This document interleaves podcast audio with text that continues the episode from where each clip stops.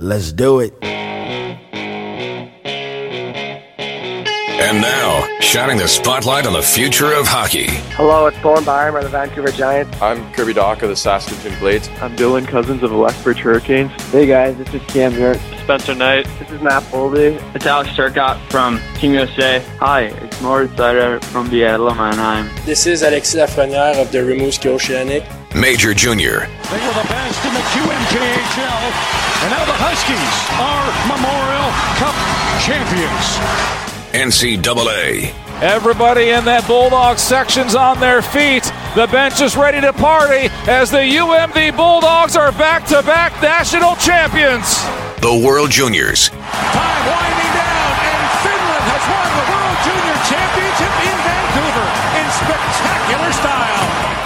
The NHL Draft. With the first pick overall, the New Jersey Devils are proud to select from the U.S. program Jack Hughes. And more. Unbelievable. Wow. That's incredible. This is The Pipeline Show. All right.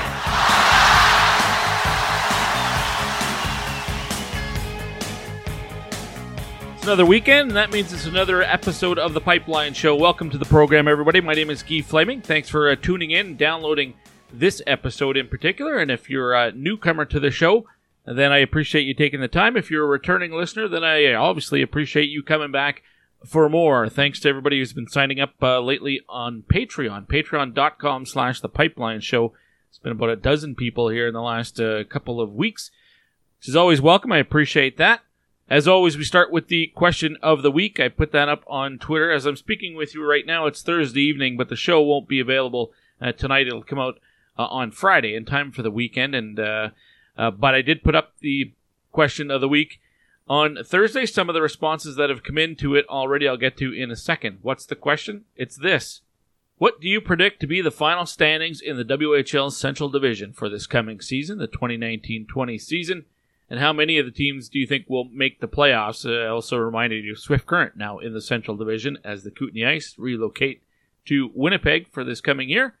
So you got six teams to pick from, and uh, here's some of the response that has come in so far. Uh, Lucas, a regular listener and contributor to the question of the week, he says he's got Edmonton, Calgary, Medicine Hat, and Lethbridge as the four playoff teams in that order, with Red Deer and Swift Current missing out. Sports Tweeter CA, that's the Twitter handle, says I'd say as of right now it's Edmonton, Lethbridge, Calgary, Medicine Hat, Red Deer, and Swift Current. Didn't draw a line for the playoffs uh, in that response. Alfonso says Edmonton, Lethbridge, Medicine Calgary, with Red Deer and Swift Current as the two bottom teams. And uh, Cole has just uh, chimed in. He says Calgary, Medicine F- Edmonton, Lethbridge, with again Red Deer and Swift Current as the bottom two. That seems to be a theme growing here with uh, both Red Deer and Swift Current, the only constants in their positions. Swift Current dead last, and Red Deer in fifth. Uh, a lot of people picking Edmonton to be the top team. I can understand why they did finish the uh, uh, last season in first place. I will remind people the Calgary Hitmen made a pretty big addition in the offseason by getting Jett Woo. Could be a difference maker to make that race uh, a lot tighter. The Oil Kings expected to be without Trey Fix-Wolansky this year as well. So we'll see. We're still a month away from the start of the regular season, but training camps are opening up here. Some teams have already got theirs underway. The Oil Kings open up on uh, this coming Wednesday, so less than a week now before uh, rookie camp opens here in Edmonton. But that's the question of the day. You can uh, share your thoughts with me on Twitter. You can follow me on Twitter at TPS underscore Gee, and uh, that's where you'll find the question of the day as well. I mentioned that WHL camps open, uh, several of them have opened up already. Some uh, intra squad games uh, already uh, happening in places like uh, Portland and uh, Seattle.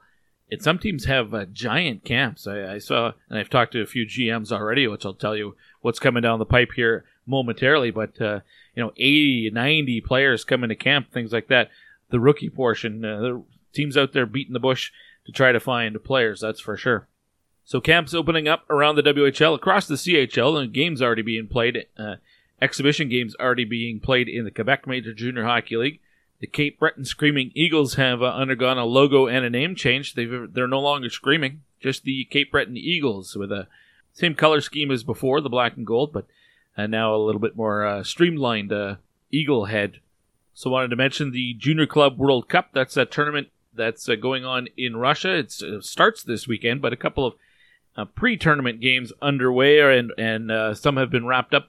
Uh, Team Alberta victorious a five-two win in their pre-tournament game. You can follow the action of those games. I know the AJHL website has posted a, a link to the YouTube channel that the games will be shown on. You can watch those games live on YouTube. Uh, the AJHL on uh, Friday, and I believe it'll be Friday morning. So by the time you're hearing this, might already be done. Perhaps there'll be a replay, a recap of it uh, afterwards, you could watch it anyway. Uh, they're playing the Yaroslavl team on the 23rd. On the 25th, they'll take on Sweden's uh, entry. That's uh, the U20 club representing MoDo. and they'll play Davos, the Swiss team, on August 27th. So best of luck to Team AJHL. And the last thing I want to mention, as uh, try to keep this intro segment uh, shorter today, because uh, lots of guests on the show and lengthy interviews. Uh, a few of the U Sport clubs across Canada, that's the university uh, hockey teams, have been announcing their recruiting classes. And the University of Alberta, which is always one of the perennial powerhouse teams across uh, Canada when it comes to men's hockey, they announced their recruiting class for this year, and it is a who's who of uh, overage players from uh, the WHL last year who are uh, deciding to use their scholarship package right away. Some of the names that you'll recognize uh, going to join the U of A Golden Bears this year uh, netminder Griffin Outhouse. He's going to go in. He played with the Victoria Royals. Uh, he's going to go in and replace um, Zach Sawchenko. He's going to take that spot. Sawchenko has been signed by the San Jose Sharks. also joining Griffin Outhouse is Matt Berlin. Played in the uh, AJHL last year with the Sherwood Park Crusaders, but uh, played in the WHL before that. They joined Brendan Burke, who I believe is still at the U of A this year. Other guys uh, going to the University of Alberta Dalton Hamaliuk, Jared Frederick, uh, Dawson Davidson. Uh, those are three. Braden Chisholm make it uh, four defensemen on their way to the U of A. Uh, Fords, Nolan Volcan, who's a local product, played with the Seattle Thunderbirds. Luke Smith, who played in Spokane. Josh Patterson, who finished up his WHL career with the Portland Winterhawks. And um, uh, Matt Fonteyne was outstanding last season for the Everett Silvertips, and Chad Butcher as well, who played for the Medicine Hat Tigers. They are all on their way to the University of Alberta, and will now some of them will have up to five years of uh, books and tuition uh, covered by their WHL scholarship package, uh, and that's you know, a guy like Nolan Volcan, for instance, played five full years in the Western Hockey League and now has the opportunity to go to school for free for five years as well, uh, and playing some really strong level of hockey before he can turn pro. Whether that'll be in the American League or some guys will sign NHL contracts. Doesn't happen all the time, but a lot of guys will uh, play in the American Hockey League when they're done at U Sport level or in the ECHL, or they'll head overseas. But those leagues aren't going anywhere, so I really like that guys are using their scholarship package and uh, getting that free education while they can. So a guy like Nolan Volcan, just a perfect example of a guy who played five years of the dub, will play up to five years of U Sport hockey. That's 10 years of development hockey uh, before signing a, his first pro contract. I think that's fantastic. And I know a lot of people talk about you know, playing two or three years in uh, in junior A and then uh, four years of NCAA. And yeah, that's that's awesome. That's seven years of developmental hockey. But uh, I don't think a lot of people look at the WHL and are automatically thinking 10 years of uh, developmental hockey. That's it's outstanding. I think uh, more people and more players, I hope, will take advantage of the scholarship package.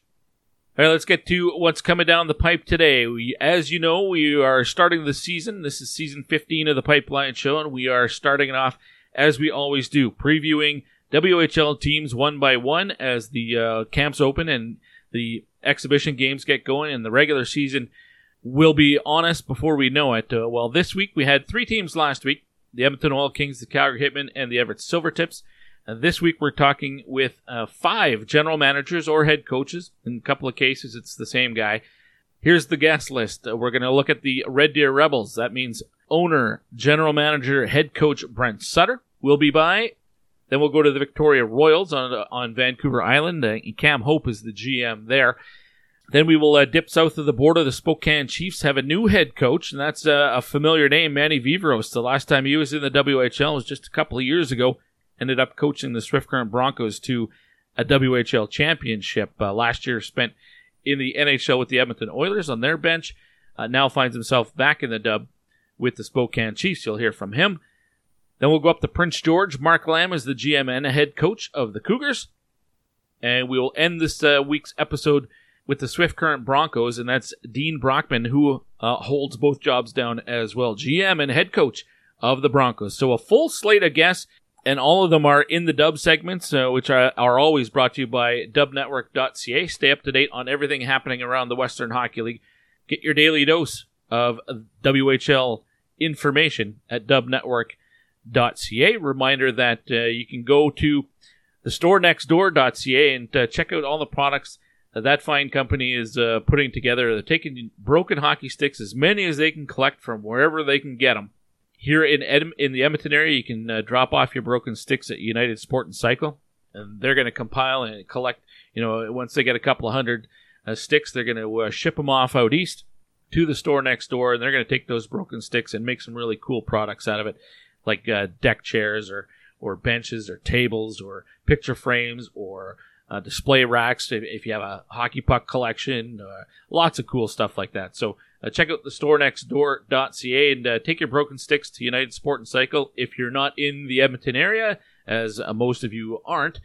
Uh, maybe get in touch with the store nextdoor.ca and see if there is a drop off spot near where you live, or if you can collect a bunch of sticks and you want to help them, get in touch with them and, and see what you can do about getting the sticks to them.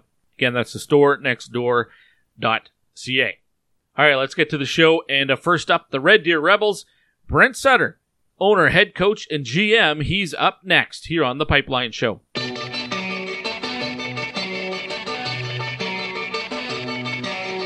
Hi, this is Landon Ferrer of the Red Deer Rebels. Hi, I'm Connor Bleakley. This is Matt Dumba. Hey, it's Adam Uslo. This is Ryan Nugent Hopkins. Hey, this is Grayson Pollinchuk. Hey, this is Brandon Sutter. It's Haydn Fleury. Hi, I'm Alex Petrovic. Hi, it's Brent Sutter of the Red Deer Rebels, head coach, general manager, and owner. You are listening to the Pipeline Show.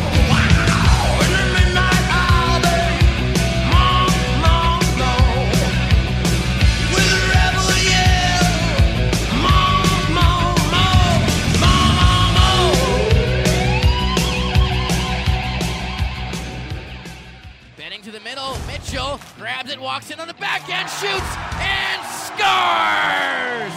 The Spruce Grove Saints are excited to unveil their first ever hockey school. Taking place August 19th to 23rd, right here at the Grant Fuhr Arena. Brought to you by Subway and Humpty's Restaurants of Spruce Grove. This one week hockey school includes over 10 hours of on and off ice instruction from Saints coaching staff and current Saints players. Each camp participant will receive a camp jersey and a t shirt to keep and have one on ice and one off ice session per day. Each day will have a specific focus to enhance the skating, shooting, and puck handling skills of each player. Both boys and girls of all levels of all experience are encouraged to come out and take part. To cap off the week, each group will have a Subway sub party with the Saints coaches up in the lounge. Visit www.sprucegrovesaints.ca to sign up for the hockey school now. Click on the hockey school tab on the right side of the page.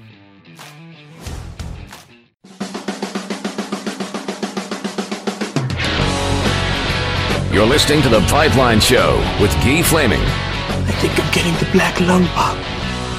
Back on The Pipeline Show with Guy Flaming. We're going to kick off this week's uh, round of uh, WHL team by team previews uh, with the Red Deer Rebels. And that means the uh, owner, GM, head coach, and uh, head usher of the uh, Rebels is Brent Sutter. Brent, welcome back to The Pipeline Show. Thanks for taking the time out. And I know it's always a very busy off season for you as well.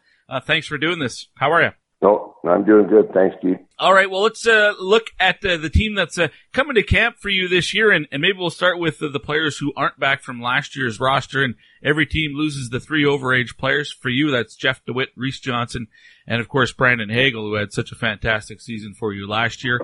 Anybody else from last year's roster who isn't back? That's not back because they're uh, they were an overage player. I know Carson Sass is now with the Tri City Americans, and I wonder about uh, Alexander Alexeyev. Uh, do you move forward assuming he's not back, or do you know what's happening there for sure? Yeah, I know for sure Alex is not coming back. He uh, obviously was a first round pick and signed in NHL entry level deal last, uh, I guess it was last fall, a year ago from now, and uh, they're going to turn him pro. He's definitely going to play there in uh, in Hershey or in Washington, depending what happens there. Um, in Carson Sass, we put Sasser on on waivers at uh, uh, end of July, and uh, he was claimed by Tri Cities.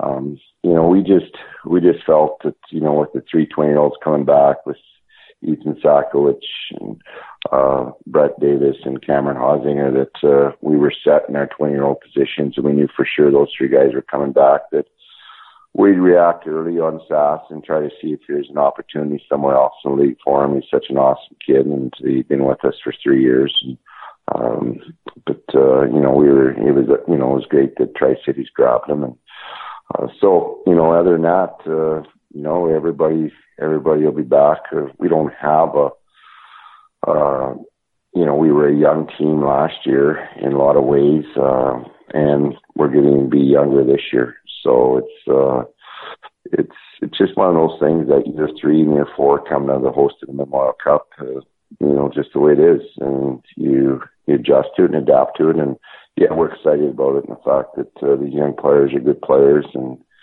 new kids coming in. Quite a few of them, quite a few of them played junior A last year, 16 year olds. So, and they played a lot, and those teams did a great job developing them. So, you know, we're we're excited with our group, but it's going to be a group that we need to uh, have some patience with and uh, make sure that uh, the young kids grow the right way and develop the right way having uh, put Sass on waivers and having him claimed, as you mentioned, it, clears up your overage situation. So there's there's no uh, side story uh, with that going into camp. Everybody knows who the three are going to be uh, to start the season. Was that by design? I, am sure there have been years where you've had maybe four or five 20 year olds in camp, and you kind of let it uh, settle it, itself. That situation kind of work itself out through camp and through the preseason. But doing it this way this year was that by design? Well, to somewhat, yeah, to some degree. I mean, we made the trade last November to get uh, Davis and Hausinger, and uh, you know, and if they didn't turn pro, um, you know, we figured for sure that they'd be back. Obviously, if they didn't turn pro, and they'd be two of our twenty-year-olds, and it was just deciding, you know, which one of our defensemen would be uh, would be the right guy that would fit in best with our young kids, and we thought Sack would be the that person, and uh, just with how he plays and the minutes he can cover, and uh, you know, and uh, he's got a little bit more of the way the way we want to play here in Deer moving forward with the young kids and the speed and the skill that they have. We thought he would adjust best with that group, and you know, it was just it's one of those years where we're you know, a lot of times you're in a situation where you're you're adjusting, you know, which younger guys can fit in better with the older guys. But our team this year is going to be the other way around. It's going to be which older group fits in best with the young group. And when I say the young group, I'm talking about the 16, 17, 18 year olds and uh, which 19, 20 year olds fit in best with that. And, you know, we're, we're pretty happy with, uh, with uh, the guys, with the six guys or seven guys, I guess, that we have that are 19, 20 year olds or eight guys, I guess there is that would fit in best for young kids. And so I guess to some degree, yes, it was by design. I just didn't want any, you know, any anything hanging over our heads going into camp or into through regular or through the exhibition, especially with the young kids, them wondering, geez, which veteran's going to be staying, which 20 year old's going to be staying. We could just focus in on what we need to do and how we have to play and um, not worry about those kids not worrying about it and players on the team not worrying about decision making that had to be made with their 20 year olds. All right. That's what I was getting at. Uh, and, and, it works out well for, for Carson as well, having that settled very early. And yeah. Yeah. So it's good fit for everybody. Um, anybody else from last year's team that you, you think might not be back this year? And, and that kind of moves us towards the import player situation because I'm hearing uh, stories and reading stories that Oleg Zaitsev's situation might be up in the air. You know, he's yeah, he's definitely not coming back at this point. Okay. Um, it's disappointing, but you know, it's it's just the way it is. You know, he he never got drafted. He didn't have a great second half of the year, and uh, and he struggled actually a lot in the second half, and and for whatever reason, um, you know, and it was just a situation where, you know, if he probably was drafted, he probably would have came back. But as you get deeper into the draft, into that fifth, sixth, seventh round in the NHL draft, and you have Europeans playing over here in, in the CHL, and if there's any scuttlebutt out there, rumors out there that he's possibly may may not come back, uh, NHL teams will stay away from him, and for the most part. So, and that's what they did with Zets.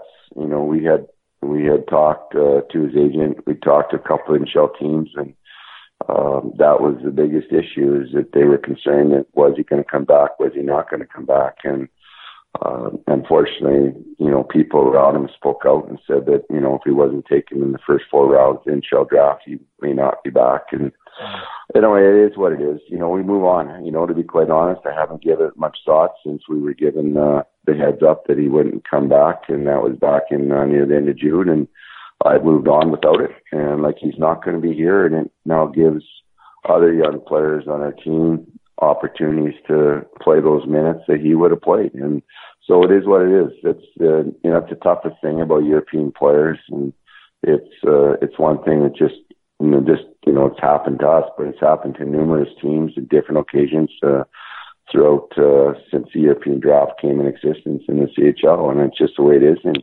you adjust and adapt, and there's a lot of good players that are taken in the CHL draft that never do come over, and that's too bad, but you know what? It just gives other players in North America, Canada, a chance to play and play in those roles, and and you know a lot of times it's uh, it always ends up working for uh, the better. So uh, going into this year's camp, then do you have any uh, imports on the team? I, I no Alexeyev, no Zaitsev. Uh, what's your situation yeah. with the imports right now? We we drafted a player um, from Finland, a defenseman. We were looking at a defenseman all along, and he was the one kid that we keyed in on, and we wanted someone that would fit in the right way and fit in with our young group and the way the game is played today. And uh, right from the start, he was uh, he wanted to come to Red Deer. He was uh, him and his agent went won them to play in Red Deer, and he was uh, someone that we followed very closely. Sean, or my assistant GM, had kept tabs on all winter long, and you know he had a good year. He played well. Uh, he was an underage at uh, U18s last year,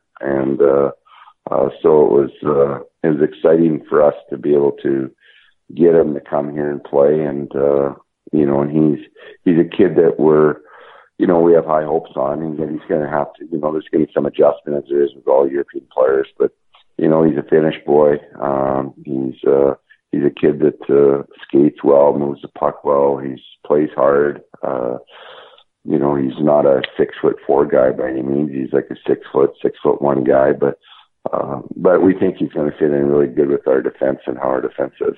Uh, and that would be Christoffer Sedoff, correct? Yep, that's correct. Yep. All right, let's go by uh, position and uh, with your your goaltender situation. Uh, again, from the outside looking in, it looks like you have Ethan Anders and Byron Fancy as your as your two, but yeah. Uh, you got a lot of youngsters coming to camp as well, don't you? We do. Um, you know, obviously with them being returning players, you know, someone's going to have to dethrone them, you might say, or obviously terribly outplaying. Um, you know, those two kids have, uh, you know, they were a key part to our team last year. Uh, you know, Andy had a, had a great start to the year. He kind of had a little spin off in, uh, in the middle of the year, but then he came back strong down the stretch and played well for us. And him being a 19 year old goaltender, you know, we think it's huge to have an older goalie on our team with such being such a young group and someone that's already played two years in the league. So, works, you know, we're we're certainly comfortable with that, and we think Byron can push him. We think Byron, after being here for a year and maturing and understanding what this level's about, and uh, getting to know the league and the consistency that you have to have to be at, you know, period to period, just not game to game, but period to period as a goalie is uh, is something we we're hoping he grew a lot with last year. So between the two of them, and there is a couple young kids that. Uh, that are you know that are going to push for sure that'll get opportunities um but like i said it's a situation where you do have two returning guys but we think there might be one kid that's uh for sure that could push that could uh possibly uh you know be one of our one of our you know two goalies and who knows we might start the season with three goalies and and go from there it's just there's no uh there's no decisions that have to be made by opening night of the as far as in certain elements within your team. And uh, so, you know, we'll see where our numbers at for the start of the regular season. And at the end of the day, again, it's about which kids fit in right with our with our younger kids. And uh, but obviously, goaltending being such an important part of your team, um, you know, it's it's huge to have experience in there with a young group. Unfortunate for Ethan Anders uh, that he didn't get drafted, but uh, I, if there's a silver lining to that from a team perspective, from the Rebels' perspective, might be that you get a pretty motivated goaltender coming this year. Yeah, it's true, and you know, and the thing about it is, it's and, and this isn't goaltending. You know, it's you know, you look at goalies, and you know, Andy's a six foot guy, right? So he he has to he has to have a year where he's outstanding. You know, it it uh, there can't be inconsistency throughout the year, and where you have a good first third of the year, then not a great you know second third, then a real good back end. You know, There's got to be consistency in that, and NHL teams look for the big goalies, right? So you're you know, unless you're a standout being a smaller goalie, the chance of getting drafted aren't great. So you have to you have to find a way to be the best. You can't just be in the pack, and and that's where Andy has to fight to get to, you know. And uh, he's he's got to be someone. And Since I personally think he's got to be one of the top three or four goalies in our league this year, and and he has to shoot for that. And and Byron's got to push him every day, and Andy's got to push Byron, and and whichever other goalie that might be participating uh, to push to play in our team. So, you know, it's it's all about you know goaltending. It's all about consistency. And it's all about developing and growing, and and you got to be difference makers in games, and uh, and and just not you know just not every now and then. You you have to be consistently good night in night out, and especially when you're a smaller goalie. And uh, and I say small in stature. I mean, mm-hmm. a six foot goalie now isn't considered big, which is crazy because a lot of these guys are like Byron Fancy's a six foot three guy, right? So uh, you know, so that's where, you know, these younger, smaller goalies have to have to be standouts. Brent Sutter is the uh, head coach and the GM and the owner of the uh, Red Deer Rebels. My guest here on the Pipeline Show. Uh, moving to the blue line group, and we mentioned Ethan Sakowicz, and and uh, uh, he'll be uh, the oldest player on your blue line, and Dawson Barteaux, another returning guy. What's your the overall structure of your uh, your blue line going to look like this year, in your opinion?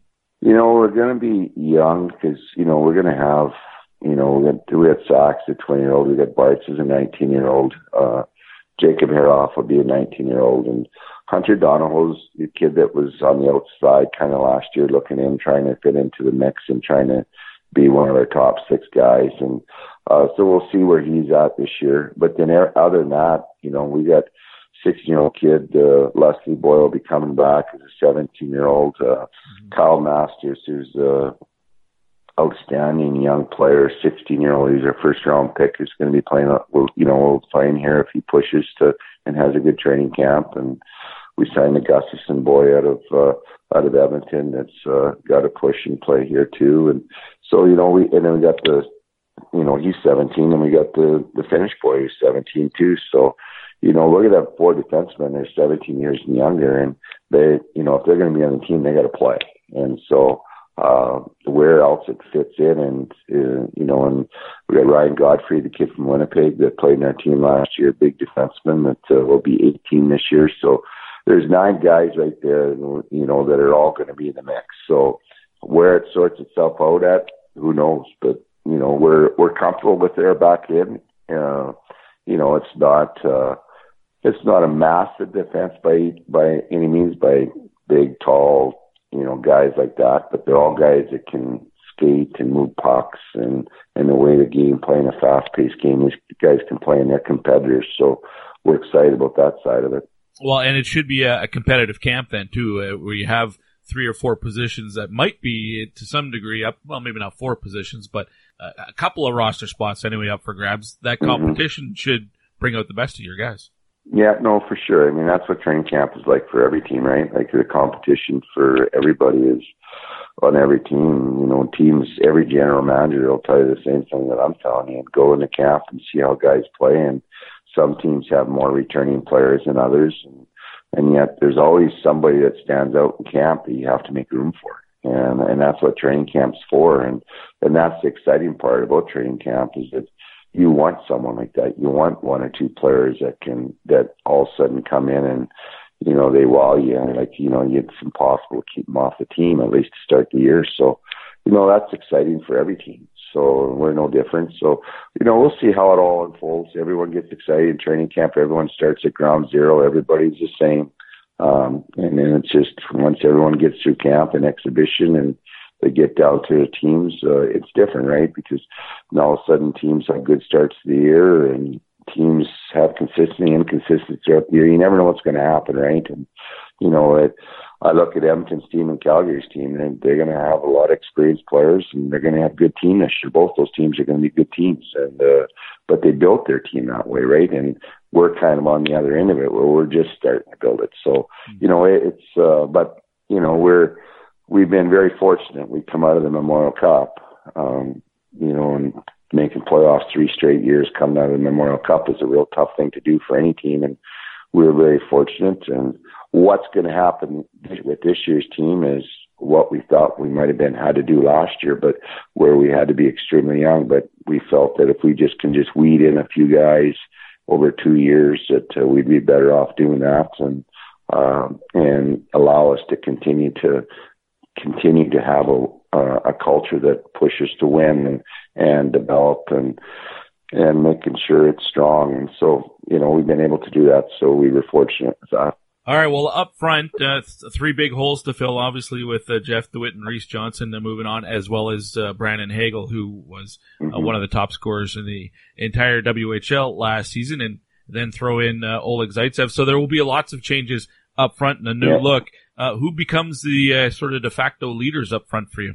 Well, you need your veteran guys to to step up, right? Like Brett, Brett Davis has to have a year that uh, you know, he's had a real good summer. He's trading hard, and you know, might be his first summer where he's where he's probably and not saying that that uh, he hasn't in the past, but it's just consistently pushing all summer long to get stronger, bigger, be more committed in your training and doing it the right way. And um, you know, and we really stayed on top of Brett all summer. And you know, he obviously has to have a good year, and he's a very talented player. And it's just consistency and and playing hard every night. And we need that from Brett. And, you know, but it starts with his training and how he does it, how he goes about it. And he had a great summer that way. And so we're hoping that he'll come in and push and he should be our number one centerman. But, you know, again, play determines that. And, and he has to come in and want that and push for that. And, uh, and have a will to do it every night. And and Cameron Hausinger, he's you know both these kids we traded for, and you know Cameron's a kid the last couple of years. You know he's been a 20 goal scorer in the league. So, you know, we're hoping he can take his game to another level too. And, but there's a certain way, you know, Hauser has to play for, to accomplish that. And he's got to have grease in his game every night. And so those two kids as 20 year olds, we expect them to have good years. Uh, you know, we got uh, the Douglas boy who's now going into his uh, third year, fourth year with us, and uh, we need him to uh, be his third year. I guess he's he's gonna, you know, he needs to step up and. uh um, you know, he, he started came with us. I guess it'd be his fourth. He came with us, came to Red Deer when he was uh, in his 16 year old years. So we need him to really take a step for us on the on the wing, and uh, he's a really good player. And it's just again, it's just that consistency, night in, night out, and doing it the right way. And Josh Tarzwell, kid that we traded for from Lethbridge a couple of years ago, um, a local boy that uh, was a second round pick by Lethbridge, and uh, you know, we it's again it's our same thing. It's just consistency with these guys and you know playing hard every night, and playing well. So your older your your older players have to really step up, right? They got to be they got to be guys that we can lean on and count on, and uh, you know, and it just goes down like returning players like the Morzofs, the Baineses, I mean the Smiths. Uh, these kids have to take another step for us, and uh, and you know they now they've been with us a year. They know understand what the training needs to be like through the summer and the way things have to be done. And these kids have all trained hard and they've all put on weight. Uh, you know, 10, 15 pounds through the summer, so they're bigger, stronger guys now, and um, you know, and they they train the right way and uh, this summer, and that that's that's exciting. And then we got all the young kids after that, all young players that are coming in that you know that need to need to come in and prove that they belong, and um, you know, and we're excited about it. Uh, but again, it comes down to everyone's different, right, and how they develop and what what levels or what stages and throughout the year that they'll hit, and um, you know, and they got to come in and, and first and foremost, they got to be competitors. You know, they got to come in and compete and be more than competing against 19, 20 year olds night in, night out and play hard against those guys. And, and yeah, we're excited about it. Um, but again, it's determined through play, right? And, uh, and you know, I tell our, you know, Sean, assistant GM, um, who oversees all our scouting, like I, you know, it's all fine Danny, you know, with the kids when you draft them, and it's great and stuff, but you really truly don't know what type of player they're going to be until they're 17, 18 years of age, and and and where they fit in, and how they develop, and how they grow, and what what their training regiments like, and all that stuff, and uh, you know how coachable are they, and you know, and when they're young, we assume all these things, but until they get to that that age, and you really don't know, right? So we're, we're excited about these kids. So they, like I said, every one of them to a player, they all had really good years, whether it was in junior A or or uh, Triple A midget last year. So um, you know, we're we're excited about them coming in, and but again, where they fit and where how much they play and whether they play right wing, center, left wing, who knows? You don't know that until you get into the year and sort of sort of it'll sort itself all out always interested to see when camps open and, and guys uh, come to camp and see how much they've physically changed since you last saw them. I, that's always one of the things that jumps out at me. I remember Adam Lowry wasn't uh, your player, but I think he was drafted at 5'10 or something and left the WHL yeah. at 6'5. Uh, just the, yeah. the, natural evolution of guys is pretty interesting. Um, you mentioned a, a, few of the names that uh, guys who are further down your depth chart that will take on bigger roles this year. Uh, guys like Chris Douglas that you mentioned, and um, who are some of the young kids that uh, that are coming to camp? The you know the the 16 year olds, the 17 year olds that uh, that fans might uh, get to see. Maybe not everyday players this year, but guys who are pushing their way onto the roster. Well, as far as another 16 year old, we think, well, we don't think we know is the uh, Grubbe boy from, uh, from Calgary. He was our first round pick, seventh overall in the draft that year. And he played for the Buffaloes last year in Calgary and they went to the TELUS Cup and he, uh, you know, he never scored a lot throughout the regular season. Um, but his game improved and, you know, he's a big kid. He's like six, six, three, 190 pounds, 195 pounds. And, um, but he, you know, his his skating needed to improve, and he really worked hard on his skating. And his, and then when he got in down this down the stretch in the regular season playoffs and in the TELUS Cup, he was outstanding for the Buffaloes and had a great playoff. And he plays hard, and he's got grease in his game, and he, he you know, he plays to win every night. And he's a big, big, strong center iceman that that's going to be again, if he develops the right way and does things the right way and stays disciplined and uh, stays focused on what he wants and what he what he can get to, uh, you know, he's going to be an outstanding player in our league when he's 18, 19 you know, years of age. And again, but you got to get through those first couple of years with it, right? And and you know, is he an everyday player at this level? You know, you want to think so. Um, but again, until we get there, we're not, you know, until we get into the season, see how things go, and um, you know, and then you got the weed boy uh, that had a really good year uh, playing playing in the SJ last year, and uh, you know he uh, he had a great season and uh, did did uh, uh, you know just played really well, and uh, you know he was uh, he was a key player for his junior A team, and uh, he'll be 17 this year, and he's uh, he's a kid that we're really looking forward to seeing him come in and being a really good player. He's a Moose Jaw boy and uh, he can really skate and he's a big kid. He's 200 pounds now as a 17 year old. And uh, so, you know, we're excited about him. We're, you know, the Sorensen boy, a kid from Red Deer that, uh, that played Notre Dame last year. Um, just a really, really good player. And, uh, uh, he just, he plays hard. He's not an overly big kid, but he just, he, he plays like he's six foot two, six foot three, and got character, and he's a real hardworking, competitive kid. But he can really skate. He's got great skills. So again, we'll see how he develops. Um, the Borziak boy uh, played in Lloydminster last year. Um, first half of the year played triple A midget. Then he played in. Uh, then he played in uh, uh, for the for the Bobcats the last third of the year or whatever, and again did really well at the junior A level and very skilled player. Uh, Roland, our first round pick uh, from three years ago, will be 17 this year and uh, two years ago, and he played for the Canucks in Calgary.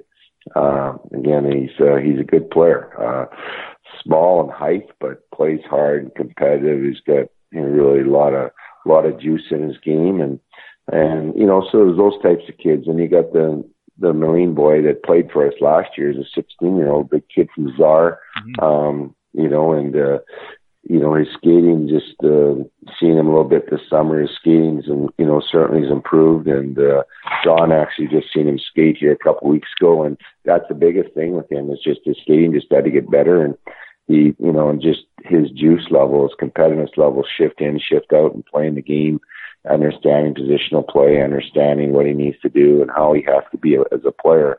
You know, it takes that takes sometimes longer with some younger players than others, and uh, but you know, we're we're looking forward for him to take a step again this year for us. So, um, you know, so you know, these all these young kids, right? Like they're all, you know, you got the Isley boy out of Edmonton. Um, from Grande Prairie, played played in Sherwood Park last year. Uh, you know, he's going to be coming in pushing, and you know, there's probably some kids that I'm just thinking out loud here that I might have forgot, but you know, you got the Sidlowski boy that's from Edmonton again. He'll be going into his 18 year old year and where he fits in, and uh, uh, you know, so there's a there's a lot of different things that can unfold here, and you know, we just need to get through camp and see how it all shakes itself out, and uh, you know, the you know, those 18 year old kids are huge for us. So like the Morozov, the Smiths, the Baines, they got to really step up and be good players for us. And we need them to really, uh, take another huge step for us this year.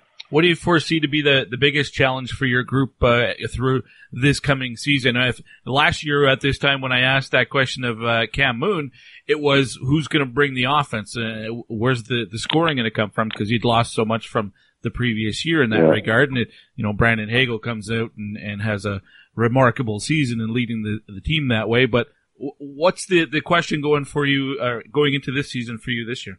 Well, that could be part of it. Um, you know, but, you know, every team, I, you know, I, I, I get that, but every team goes through that, right? Unless you got an abundance of experienced players returning, mm-hmm. uh, or if you have a 18 year old that was lights out and put up a pile of numbers and coming back as a 19 year old or a 19 year old that's coming back as a 20 year old that put up a bunch of numbers as a 19 year old. You just don't know, right? So who knows? Like all of a sudden kids get put into different roles and different, they slot into different, different, uh, parts of your team and they get more ice time. They're put into different, uh, uh, you know, different, areas of the game at times of the game where they, you know, that they haven't had a chance to play in.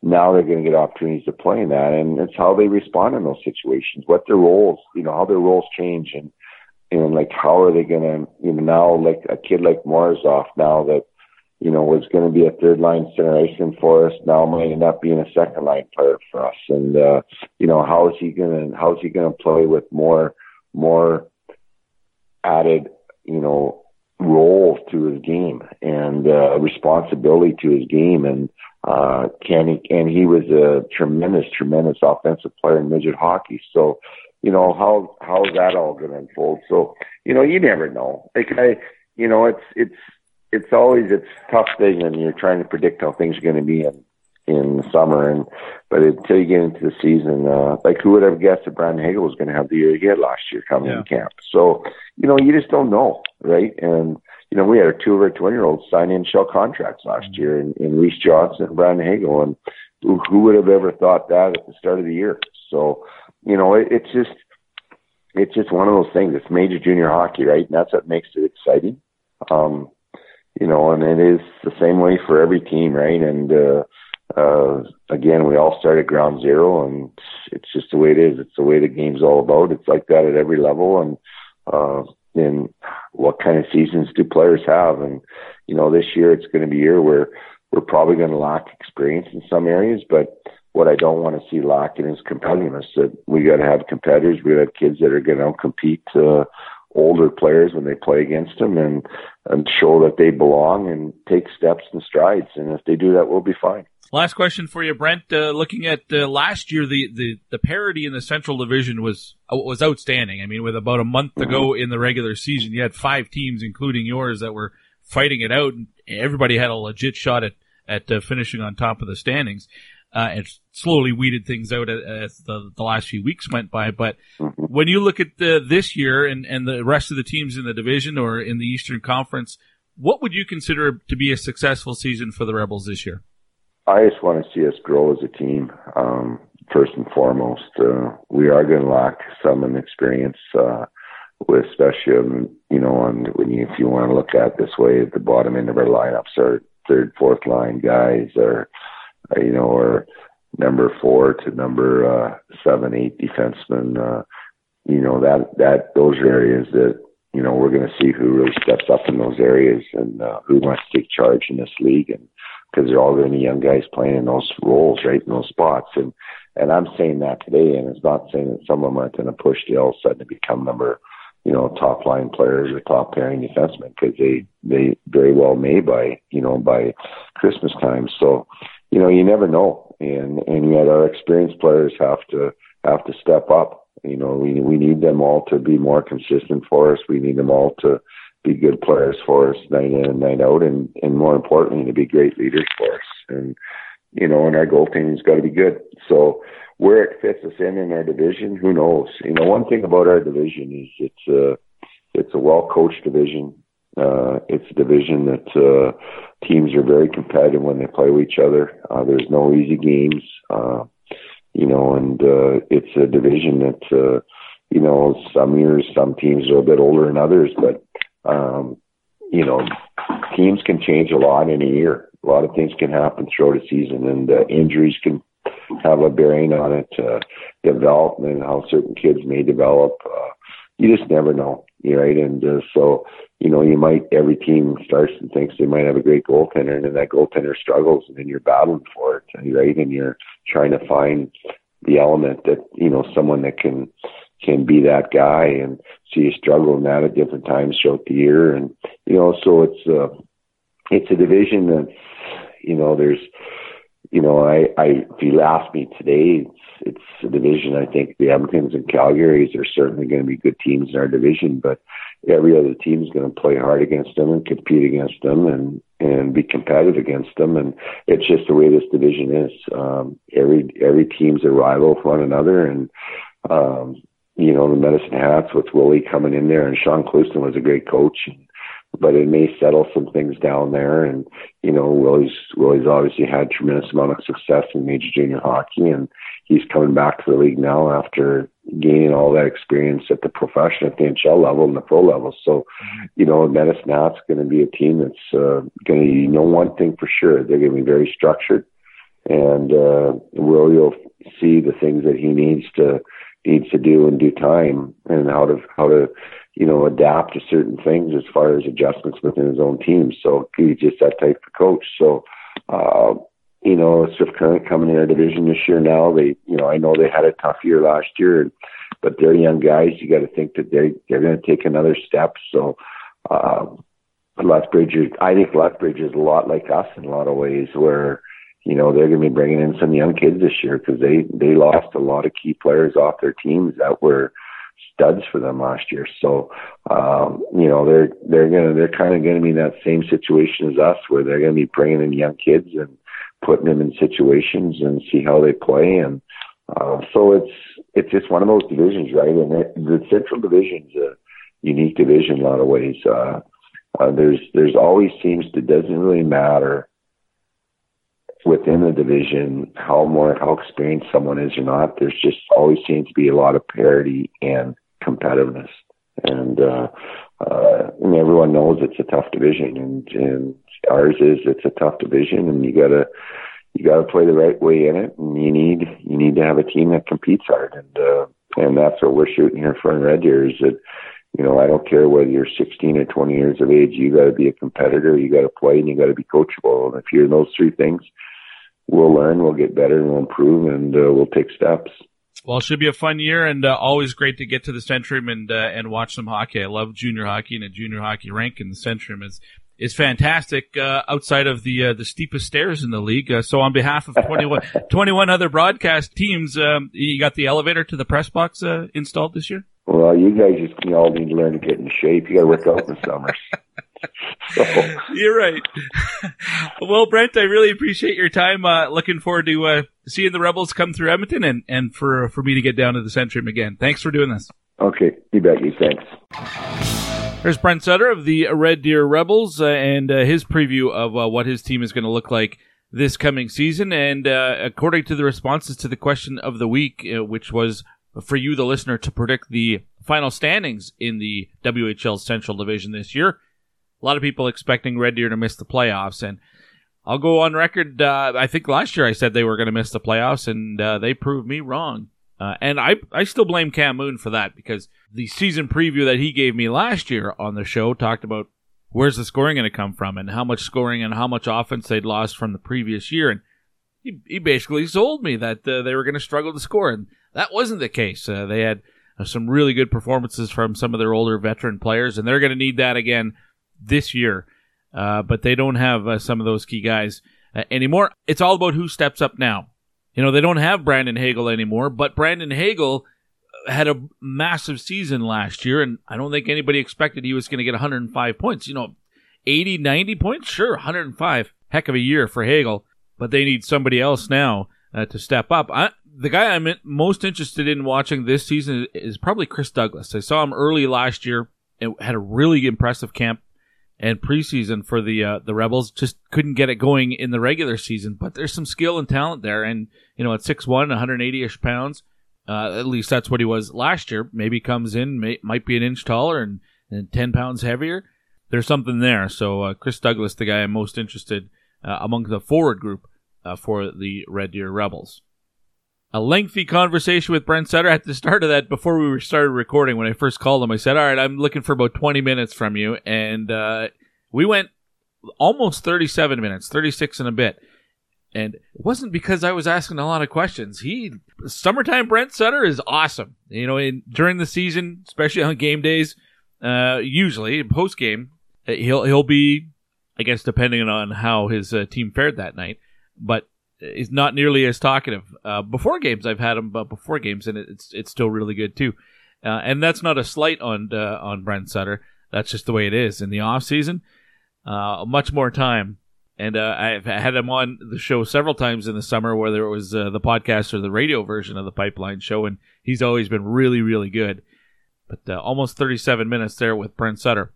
Nobody else I've chatted with has gone that long, um, so don't expect they're all going to be uh, big marathon interviews. Uh, Cam Hope of the Victoria Royals, he's the next guest, general manager of those Royals. About 20 minutes with uh, Cam Hope. And that's basically what we're targeting for uh, most of these interviews. Some of them will be 25 or something like that. And a couple of them might be 17 or 18 minutes, but 37 minutes, not probably going to be the uh, happening uh, again. But I do really appreciate Brent Sutter when he's on the show. Let's talk about those Victoria Royals next with General Manager Cam Hope. One, two, three, Penalty is over, and the Plains four of them get out. Up the center and coming in is Lou Newendike centered it. And the scores! Lanny McDonald! Hey, it's Lanny McDonald, formerly of the Medicine Hat Tigers, and you're listening to The Pipeline Show.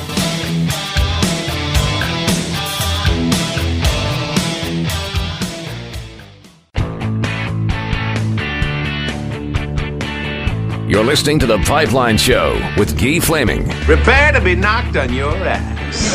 And we're back on The Pipeline Show, and we're continuing on with our WHL team previews, and we uh, go from the Red Deer Rebels to to the Wet Coast and uh, the Victoria Royals, and that means that General Manager Cameron Hope is on the Pipeline Show once again. Uh, Cam, welcome to the program. How are how's summer been for you? That's been it's been short.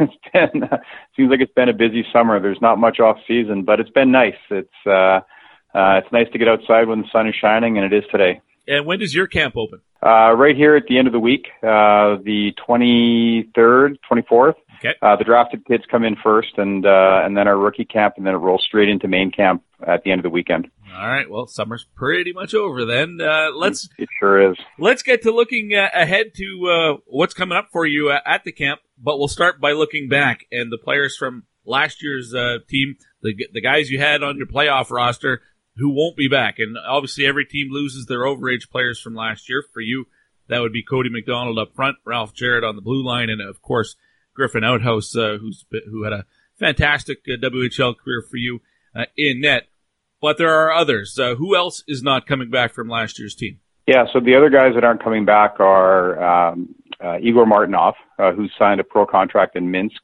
Uh, he would have been uh, a 20 year old this year had he had he come back.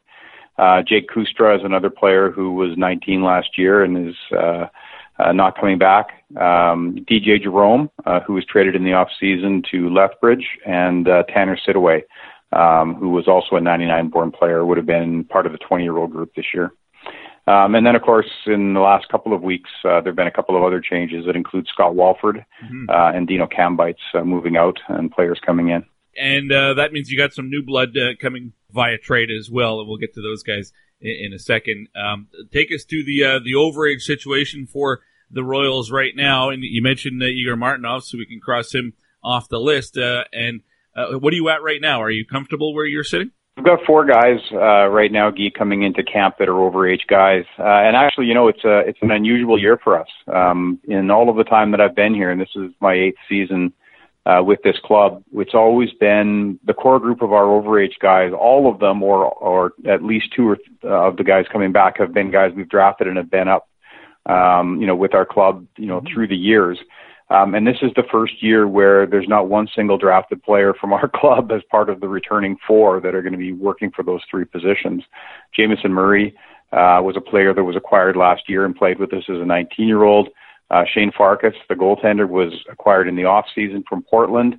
Um, and Will Warm uh, was uh, acquired from Edmonton in the off season, and, and just recently Gary Haden um, acquired from Saskatoon in the trade with uh, with Saskatoon.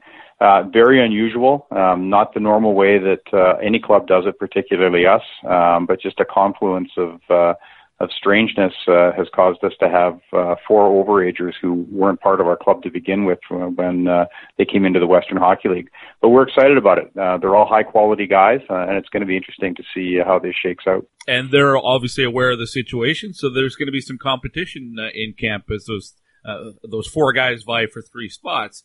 Uh, and as uh, it, as someone in your position, the GM, you probably like to see that competition. Yeah, sure. I mean, yes and no. Uh, you know, it's always tough when you um, are put in a position where you you know you can only keep three overage players, as you know, and um, when they're all high quality players that are, are are all guys that can be you know leadership guys with your team, it's going to be difficult.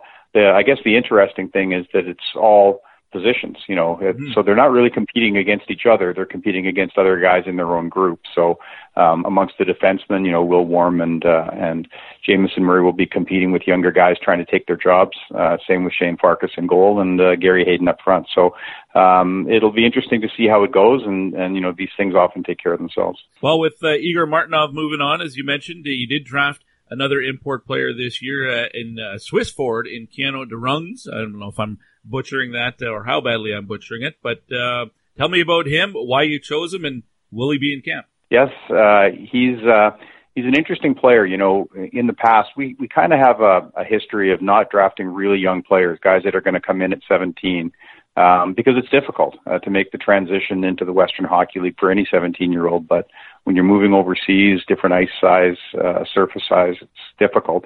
Um, but we really thought there was something interesting about Keanu DeRungs. He's going to come in as a 17 year old. He is here now. He arrived yesterday. Uh, uh, we'll announce the signing here later in the week. Um, he's um, he's a guy that I think can develop really well with this uh, younger group that we've got um, of O2 forwards. Um, but at a, at a time when we've got a great veteran group. So we've got um, just looking at the depth chart now, I think seven or eight of our guys are either going to be, you know, 19 or 20, um, or 18, 19, and 20 at least. So uh, there's no pressure on him. He can, he can, you know, take his time, um, use this first year in the Western Hockey League to get his feet under him without feeling as though uh, he's going to have to perform and, and produce. And um, you know, his talent level is is very high. Um, he was a, he scored some terrific goals uh, in the summer for Switzerland at the uh, at the uh, U18 tournament. Um, so we're excited about him. Was it important that it was a, a forward that you chose uh, in the in the import draft this year? Uh, you know, that's a good question. We actually kind of went both ways. Uh, there were some interesting defensemen as well, but um, it's not so much that we, we feel we needed a forward as we really don't feel we need defensemen. Our group of 02 and 03 defense uh, defensemen that are going to be pushing in this year um, are really ready. Um, and so we didn't really need to add to that group, and in fact, we were loath to add to that group just because we have so many signed guys that I think can play in this league um, at that age. And so, um, getting a forward, I think, um, was um, just a better option for us. Um, but really, that wasn't the reason we drafted him. The reason we drafted him was because of how much we liked him. Uh, we did our homework on him, um, got to talking to him and his agent advisors, um, and it just seemed like it was going to be a great fit. All right, well, let's move on to uh, training camp and the, the players you have coming in uh, by position. And you mentioned Shane Farkas as a goaltender. He's got experience in the league. He just played last year with the uh, Portland Winterhawks. You got Brock Gould uh, and yeah. other players uh, coming in trying to uh, knock on that door and force their way onto the roster. What's your goaltending situation look like right now? Yeah, it feels really good. I mean, whenever you look at a board, uh, Guy, as you know, and you see all these different age groups, and you you get a smile on your face looking at every name, it feels as though you've got a nice pipeline. And hmm. um, you know, Shane Farkas, we know what he is. He's uh, he was a starter last year in Portland, terrific player, um, great uh, young man on and off the ice, and I think he's going to be. Um, you know, right out of the gate, he's going to make us competitive because you know he can win games.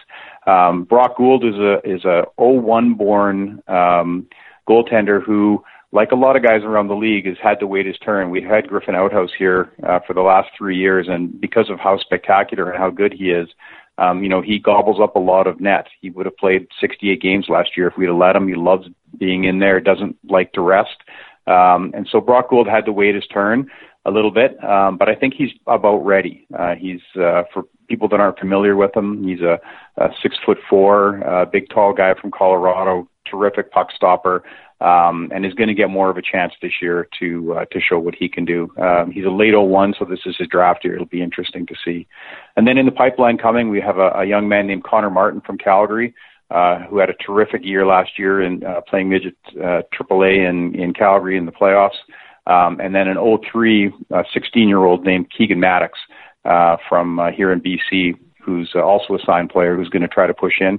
You know, tough for him. He's got these three guys ahead of him, but uh, um, when it's time for uh, Martin or Maddox uh, to finally put on a Royals jersey, you know, whether it's this year or next, um, they're going to be terrific as well. Speaking with Cam Hope, the uh, general manager of the Victoria Royals here on the Pipeline Show. All right, let's move to the blue line, and uh, you do have uh, on the roster on the WHL's website at least lots of bodies in camp, guys who are uh, trying to get into the mix at least to, to be on your roster this year. Well, you mentioned Jamison Murray and Will Warm as the two uh, overage players that you have in camp, but there's a uh, a long list of other guys uh, trying to make your club. Uh, who are some of the standouts for fans to take note of? Yeah, so it's a really uh, a tale of two groups. There's a group of five and a group of five. Uh, the, the the top five group are guys with extensive Western Hockey League experience. Jamison Murray, Will Warm, Nolan Jones that we acquired from Lethbridge, uh, Mitchell Prouse, who's been with us since he was 16, and Matthew Smith. All guys with lots and lots of Western Hockey League experience, regular season and playoffs. Um, and then the, the, what I call the young five, uh, Noah Lamb, Remy Aquilon, uh, young Nolan Bentham, who's 16, Caden Reinders, and Carson Golder. Um, those are the guys that are trying to push in this year um, you know, they're uh, they're the guys that are coming to camp, you know, with uh, with the bit in their mouth uh, that are going to try and show us what they can do. Well, and and Nolan Bentham, uh, first round pick uh, in 2018. Don't want to put too much pressure on a first round pick to make an impact, but when you have that much veteran presence uh, ahead of him, sort of on the depth chart, how does a guy like that force his way onto the team? Yeah, that's a great observation. Um, sometimes that helps, you know, because it means you can bring him in and bring him along slowly, and and he's got some great role models um, that are, you know, there that he can play with, that you compare him with. Um, you know, we've had a we've had a really good history here, um, you know, from Joe Hicketts to Ryan Gagnon to Ralph Jarratt, of being able to bring guys in at 16, um, make sure they learn the game the right way, not push them too hard until they're ready. Um, but we'll see. You know, when they when he comes into camp this year, I know he wants to make this team. Um, so we'll see what he can do. Um, but you know, there are other guys who are going to come in and and want to be rookies, guys that have played a few games in the Western League, you know, like Noah Lamb and Caden Reinders, and uh, they want you know they want to make this club as well. So uh, it's going to be a competitive camp. Um, as I look at it, there's ten guys that are pushing for seven spots, and we'll see how it goes. All right, uh, how would you describe that group? Overall, sort of the characteristics of your defensive core. There's, I mean, there is some size. Actually, most of the guys are at, at, six foot or above. There are a couple of smaller guys in there as well, but you know, puck moving and, and skating and um, the big cannon from the blue line. You got a little bit of mix of everything. Yeah, that's exactly it. I think uh, you're right. It's a it's a bit a little bit of a mix of everything. Um, and there's some interesting stories. Um, you know, guys that are trying to get their game back. Guys like Will Warm, who uh, missed a lot of time with injury in the last couple of years. You know, who are finally healthy and and have one last kick at the junior game, and uh, you know, really want to show something. Um, and guys that have come up through our system and waited their turn. You know, like um, like Matt Smith and uh, and Mitchell Prouse, who um, you know, they, they're good all around athletes, great players, um, that are just kind of waiting to show what they can do. Um, but, you know, our, the, the interesting thing for me and, and for anyone, you know, that's around hockey at the training camp is watching these young players when they come in because they change so much, you know, over the summer. Uh, sometimes the guy that you see in September looks nothing at all like the guy that left you in April. And um, so I'm excited to see how the young guys are as well. Uh, it's funny how that works out. And speaking of Will Warm, I just wanted to mention uh, last year Matthew Robertson in Edmonton was was really good, but he was way better in the second half of the season. And I don't think it was a coincidence that it was when Will Warm got back into the lineup. Uh, for the Oil Kings and uh, Warm, uh, maybe a, a, bit of a motivated guy this year for you as well, looking to get a pro contract and and to uh, get his career back on track. Yeah, I think that's a great observation. I think that's right. Um, you know, he's he's highly motivated. He wants to be a professional hockey player, and he's unfortunately been derailed a little bit with injury. But um, a healthy Will Warm is going to be a, an important part of our blue line. All right, let's look at the forward group. And you mentioned you brought in Gary Haden from the uh, Saskatoon Blades, who had a really strong year with with the Blades uh, last season and uh, was good with Medicine Hat before that as well. Uh, who else is going to be uh, the guys that you lean on up front? Yeah, I, again, you know, every year you think you peel off your veteran guys and you yeah. think, where's all that scoring going to come from? but um, but the players get older, um, so you know, um, I, I think I'd need more than one hand to count uh, the guys that I think are going to have breakout years or big step years. Uh, Kaid Oliver led our team in scoring last year, but was unfortunately injured at the end of the year and missed the uh, end of the regular season and all of the playoffs. Uh, but he'll he'll be back and a 19 year old, and he'll obviously be a leader. Carson Miller uh, came in and trade at the uh, deadline last year from uh, Prince Albert. Uh, Karen Pfizer, uh, who is ready to take a big step. Um, and um, and I would say probably also Philip Schultz, the uh, uh, the player that was uh, our import pick last year from Denmark. Um, in the second half of the year, he started to emerge as um, you know one of the key guys, an offensive catalyst, uh, and was probably our best forward in the playoffs. So um, these are all guys that were either 17 or 18 last year who are going to take a big step this year as 19 year olds. And uh, I think by committee, um, we've got a great group. Hard to predict uh, with the young guys coming to camp, but are there two or three guys that, you are, that are you get the sense they're really close and and uh, might force their way onto the roster? Yeah, it'll be interesting. Um, you know, uh, the import uh, Keanu Derungs, we'll see how he is, how quickly he adapts. Um, we uh, we acquired uh, River Fahey um, in the off season as well um, you know, who's been a guy who's played a depth role for a couple of clubs in the in the Western League, but he's an island kid uh, who's motivated, and he's just 18. Um, and the one player that did play a little bit with us last year was Alex uh, Bolshakov, and uh, mm-hmm. uh, most people around the league aren't very familiar with him. He's uh, he's actually from the uh, Seattle, Washington area. Uh, played for the Everett uh, U18 program last year. Um, a very um, interesting forward, terrific shot, um, who played a few games with us last year and is going to get a chance to be a full timer this year. So, um, an interesting group. Uh, he's got some size uh, along with that uh, as well. Yep.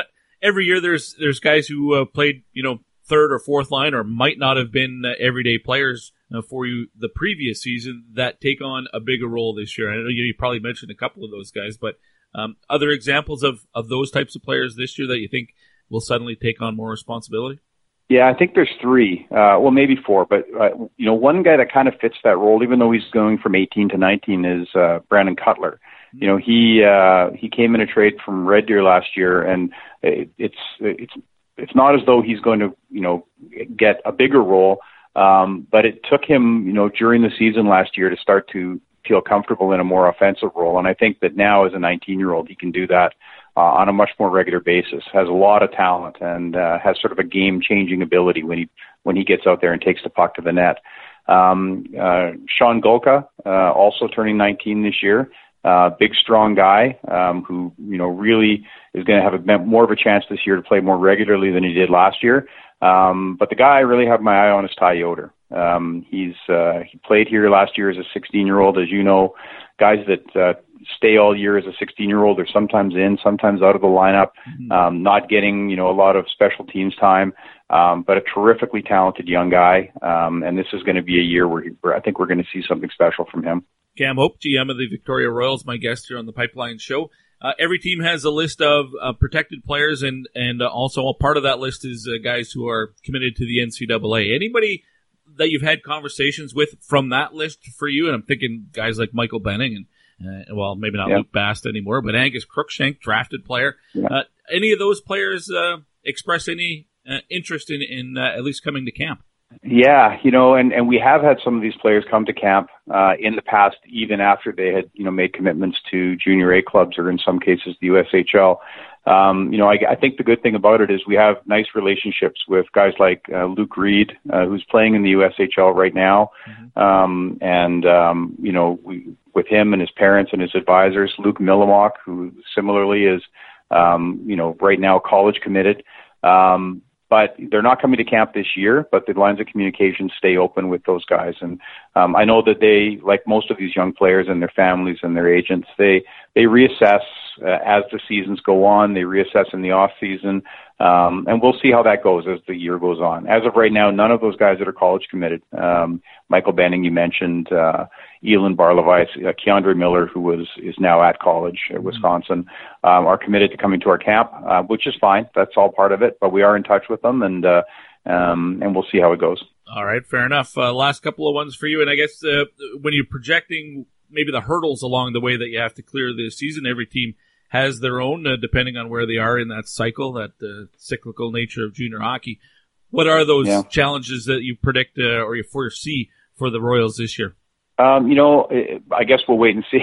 it seems like a cop out answer, but um, you know, last year at this time we were a young club. Uh, the core of our group was 17, 18 years old. You know, we had you know our overagers obviously, but it was a, a group that was going to grow together. Um, this year, there's going to be uh, 13, 14, 15 of those guys who are on our roster that were on the roster last year that are a year older. Um, and I think that this is one of those years where um, if everything comes together and uh, the guys find their game and they perform at the level that we think they can, um, that we could be in one of we could be one of those older teams that is starting to look to be a contender. Um, you never like to to make a prediction, um, but I think we've got uh, a high talent level on this club, and I think we've got a nice mix of players. Um, and the rest, you know, you take a deep breath and, and see how it goes. Just out of curiosity, when you look back at last season in uh, in the BC division, obviously the Vancouver Giants getting to the WHL final and uh, we're the first place team in the, in the conference.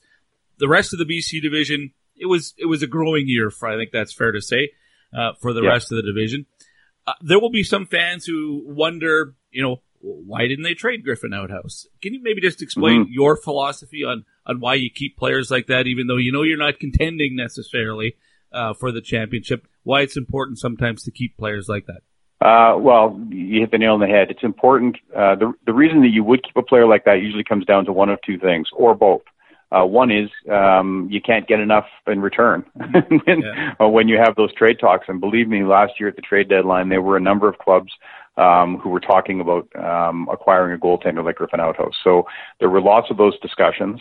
Um, but you know, one of the things that weighs on you when you're making those decisions is what is it what is it really worth for the club uh, to have a player like that and to have the playoff run that you're going to have ahead of you and the experience that that gives the guys that are going to return next year so um, you know when you put all of that in the hopper there wasn't a deal out there that made any sense for us uh, for Griffen Outhouse. There was a deal out there that made sense in terms of Dante Hannoun, mm-hmm. um, and that worked out very well for everybody. Obviously, he went to PA and then you know scored the overtime winner to win the championship. So um, Prince Albert's glad they got him, um, but the return that we got for him, which will continue to pay dividends down the road, um, was uh, essential for us uh, for going forward. For Griffen Outhouse, um, it would have been hard to meet that threshold. He meant so much to this club. He continues to mean a lot to our franchise. Um, and he, you know, probably single-handedly got us into the second round last year. He was so good in the first round. Um, and got us through uh, for the round that we lost against Vancouver. So, um, giving all of the players that are coming back this year that two-round experience in the playoffs, um, I think was so so valuable that um, I'll never regret uh, having Griffen Outhouse finish his career here. Uh, and lastly, when you're looking at the the rest of the BC division this year and, and perhaps the Western Conference, what would you consider to be a successful year uh, for the Victoria Royals, Cam? Yeah, well, um, every year you measure it, um, you know, by winning the championship. Um, and honestly, this year is one of those ones, Guy, where I think the BC division is going to be exceptionally strong. I think we're going to be battle tested by the end of the regular season because I think Kelowna will will obviously load up and be good because they they're hosting the Mem Cup. Um, Vancouver will be good again. Kamloops will be good again. Um, this is going to be a very, very, very tough division with extremely um, uh, talented, uh, fast, hard teams to play against. So um, I think that uh, you know we'll measure ourselves against our own division, and I think uh, if we do the right things, we have a good chance of coming out of it. Terrific, Cam. I really appreciate your time and uh, wish you the best of luck this season. Camp opening up uh, later on this week. Uh, thank you for your time. Anytime, Guy. Thank you. There's Cam Hope, the GM of the Victoria Royals. Let me know what you thought of his comments, especially if you're a, a Royals fan, and what do you think of his his assessment of not just his team, but what the uh, BC division is going to be like this year. Should be a, a better year for sure for the uh, division as a whole. Vancouver was clearly the best team uh, in the division last year. But I agree with what he said about uh, Kamloops is going to be better. You know the Kelowna Rockets are going to be better as they are going to uh, make some additions over the course of the season as uh, hosts of the Memorial Cup. So Victoria's got to keep pace uh, now because there are only five teams in the uh, in the division. You know, you got to be better than uh, at least one team. And I think most people right now would look at the Prince George Cougars and, and think, well, they might be the weak sister uh, in the division as we speak. We'll get to those Prince George Cougars in a little bit. Uh, but up next, it's the Spokane Chiefs and new head coach Manny Viveiros. What does he do back in the WHL? The last time he was in the league, well, heck, he just took the Swift Current Broncos to a Memorial Cup as a WHL champions just two years ago. What does he do for an encore? Let's find out. We'll chat with Manny Viveiros, head coach to the Spokane Chiefs, next here on the Pipeline Show. Comes back out to Yamamoto at the point. Goes over to Elynuik right circle. Now Smith at the point. Yamamoto left side shoots and scores! Tyler Yamamoto tees it up and scores! And the Chiefs win it here in overtime! Hi, this is Kailer Yamamoto for the Spokane Chiefs and you are listening to the Pipeline Show.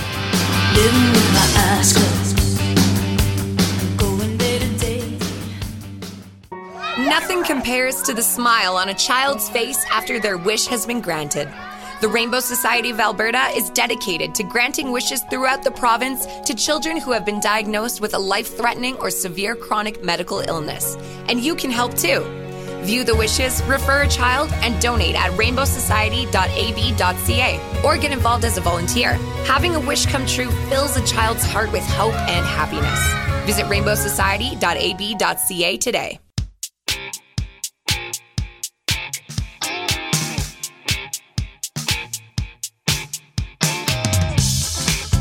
You're listening to The Pipeline Show with Guy Flaming. You don't scare me. I got chunks of guys like you in my stool. We are back on the Pipeline Show with Keith Flaming, continuing with our team by team WHL uh, season previews. These are all in the dub segments brought to you by dubnetwork.ca. Stay up to date on everything happening around the Western Hockey League by visiting dubnetwork.ca.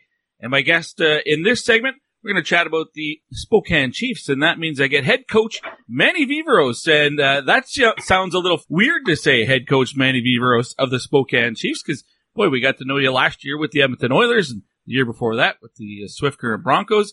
Third team in three years, Manny. How you fitting in already? Oh, it's fine, Geese. Uh, you know, really excited about it. Uh, you know, Spokane's a great city and a great uh, organization, and uh, no, I'm really excited to have the opportunity, uh, um, you know, to come back to the Western Hockey League first of all, and also to a great organization.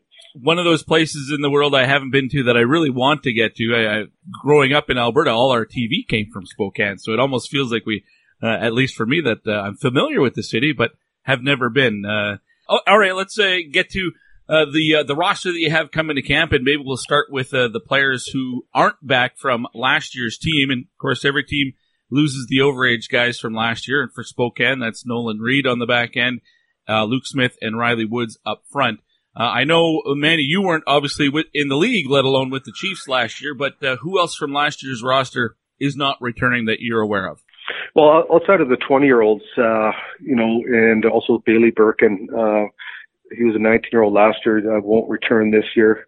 Um, but every one of those guys are, uh, you know, from what I've uh, game film I've watched and talking to uh, uh, Dan Lambert and Scott uh, Carter here uh, over here last year, that uh, you know those guys are they're, they're tough to replace. There's no question about it. They're quality uh, uh, players and uh, uh, quality individuals, and uh, um, those are never easy to replace. But we're we're hoping and, and very not hoping we're confident that our our 20s uh, this year for us uh, we're going to be able to step up and, and you know take that leadership role that uh, that we had lost from last year. And uh, uh, the 20s that we have with us in, in our camp right now are uh, exactly that quality uh, individuals and really good hockey players. And they're uh, uh, we have four of them right now. Uh, obviously, we're going to have to make a real tough decision. Uh, as camp goes along here about which which ones we're to which one we're to keep, um, but uh, you know it's uh, out of the three of the out of the four of them, uh, they're all great hockey players. So we're, we're going to be in a real good position. Can you tell me who the four 20 year olds in camp are right now? We have uh, Noah King, a defenseman. Yep. Um, I had Noah in, in uh, Swift Current. He was part of the uh, uh, Western League Championship team, which I know him, um, and he came here and played very, very well for him, uh, the hockey team last year too, and uh, did really well for them also too. Uh, Ethan McIndoe was another uh, player. Uh, Ethan just coming off surgery, so he's not going to be ready for the uh, beginning of camp here. So we're hoping, you know, mid October he'll be ready, or or beginning November ready uh, to go. Uh, and play actual games here. So that will give us some time to, to make a decision on one of them. Um, and but he's a, a type of player that uh, he's an energy player, skates really well, and, and adds a lot of grit to, to the hockey team. Um, our other 20 year old is uh, Jake McGrew, uh, San Jose draft pick. Um, this is actually Jake's really only his third year in the league because he was injured at a young age in the Western Hockey League. But uh, San Jose liked him and his potential. Uh, they signed him right away, uh, even after drafted him after a year where he missed the whole year. But this kid can really skate and and, and really score, so that's certainly gonna uh, help our hockey team out as much as possible. And the other guy we have is uh, Filip Kral. He's uh, uh, an import player. Um, he's a Toronto draft pick, and uh, and from what I've seen and what I hear, he's quite a dynamic player also on the back end. Uh, he's uh, almost uh, kind of a Ty Smith mold. Uh, he can run a power play, moves the puck, and skates very well here. So um, he's going to be coming back, and from all accounts, uh, we understand Toronto wants him back with us this year also too. So, uh, you know, potentially, like I said, we have we have four guys that are. Uh, going to compete for for our 20 year old positions, and every one of them uh, will be a contributing factor to our hockey team no chance the LA Kings are going to do you a favor and send Jaret Anderson-Dolan back, eh? No, unfortunately, I don't think that's going to happen here. you know, in a perfect world, we'd love that to happen, but from all accounts, uh, I think they're pretty set on him playing in the American Hockey League next year or the National Hockey League. All right, uh, that makes a lot of sense to me as well. Uh, all right, well, let's talk about the the import situation. You, you mentioned Filip Kral. You also have a a new uh, import this year, uh, a, a goaltender. What can you tell me about him?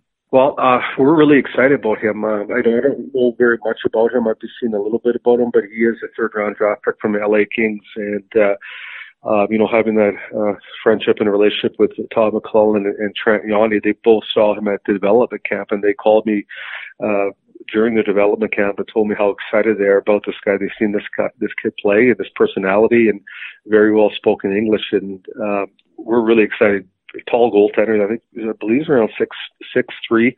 Uh, I met him for the first time yesterday. He looks in incredible shape, and uh, we're excited uh, to see him live here. But uh, I know LA is very high on him, and so are we. Now, uh, how many goaltenders do you actually have coming to camp? We have uh, right now we have seven goaltenders that are being camp with us. Okay, and that includes Reese Clausen, correct? That's correct. All right, so there's a, he's also an overage player, wouldn't he be? That's correct, and I apologize for getting uh, for uh, forgetting to talk about him also too. Mm-hmm. Just uh, just looking at it, but also you know Reese was a you know uh, a fine goaltender for this club last year also too, uh, and again you know now uh, we have to make make some decisions. Uh, going to be tough decisions coming up. Well, in an interesting uh, situation for Clausen because he's, he's never been he's never had that starter role in the WHL yet he's played in the league for three seasons I believe now very similar to what you may have seen here in Edmonton last year with the Oil Kings and Dylan Myskiw, who had never been a starter and really took the ball and ran with it uh, last year. It seems like uh, at this age level, at, at,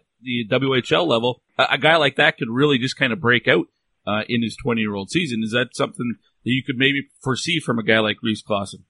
Certainly. Uh, again, that's what uh, you know. You described you just you described that you described that per- perfectly.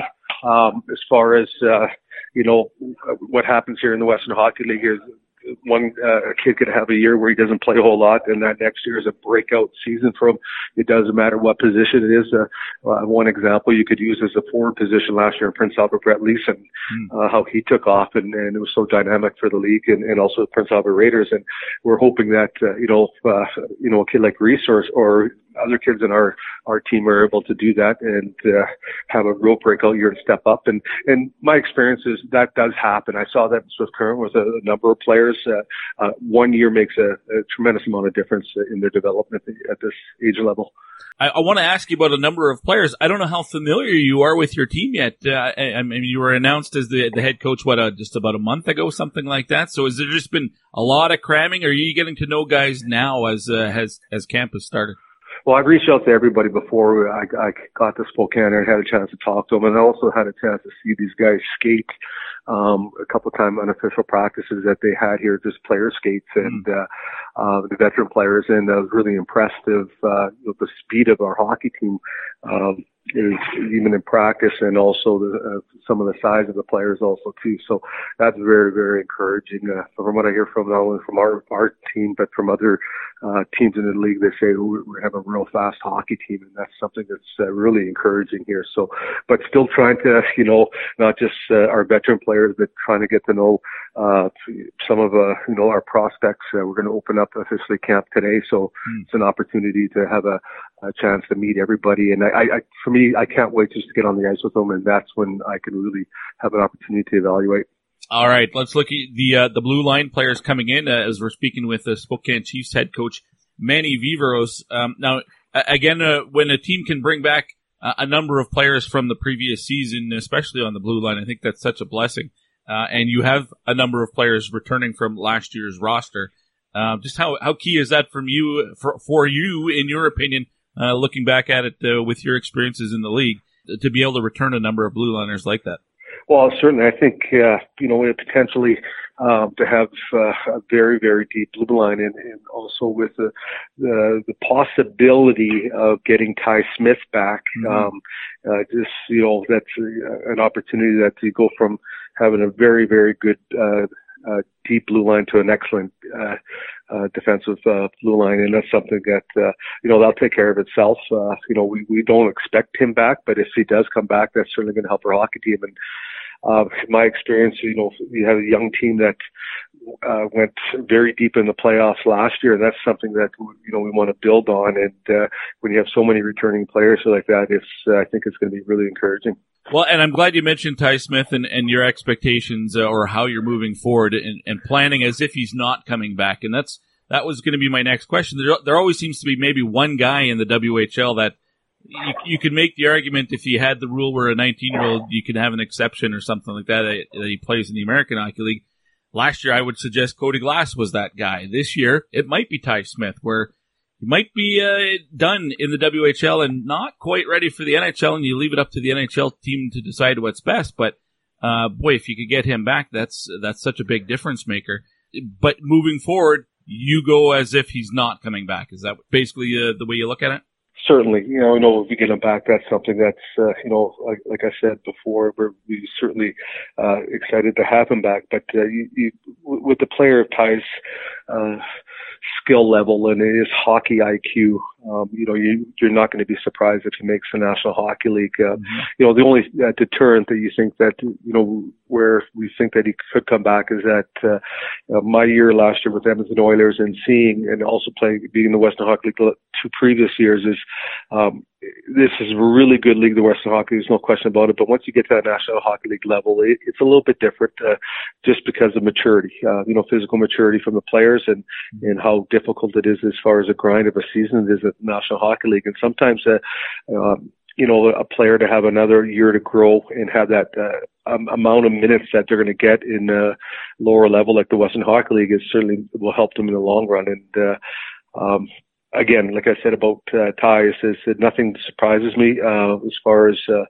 this kid is that good, and uh, he's going to be in National Hockey for many, many years to come, and uh, uh, maybe this year or maybe the year after that, but he's going to be there for sure. All right. Uh, looking at the rest of the blue line, assuming Ty doesn't come back, and Nolan Reid obviously gone from last year's uh, blue line core, who becomes the uh, the, the leadership group amongst your uh, defensemen? Well, you know, we have a, certainly a lot of returning players. Uh, you know, guys like Bobby Russell, Noah King, um, Matt Leduc, guys have been here for a couple of years now, so they know how, uh, you know, so to speak, the, the Chiefs' way of playing, and uh, they've certainly developed. And you can see, and, and what I've heard from everybody in the organization, these guys have all improved from year to year. So that for me is really exciting, and and it's also an exciting part for them too, is to, to take that leadership role. That you know, when they're a little bit younger, they're kind of just you know watching how the other players did things on and off the ice here. Now they're uh, you know, they're the ones that are going to lead and starting a training camp. They're the ones that are going to help guide and mentor also some of the young prospects. And uh, they're great kids, and that's something that we're, uh, you know, very fortunate to have. Now you mentioned Noah King and the the way that uh, you had him in in Swift Current. You know, when I ask a player about a trade or something, uh, he, uh, how he fits into the new room, if there's any familiar faces, and they always, if that's the case, they always say, "Yeah, it really helped the the transition." Can it work that way with a, a coach as well? I mean, you're the new kid in town, but you have a familiar face in the dressing room. Will that past relationship with Noah kind of help things along? Oh, certainly. I think they're.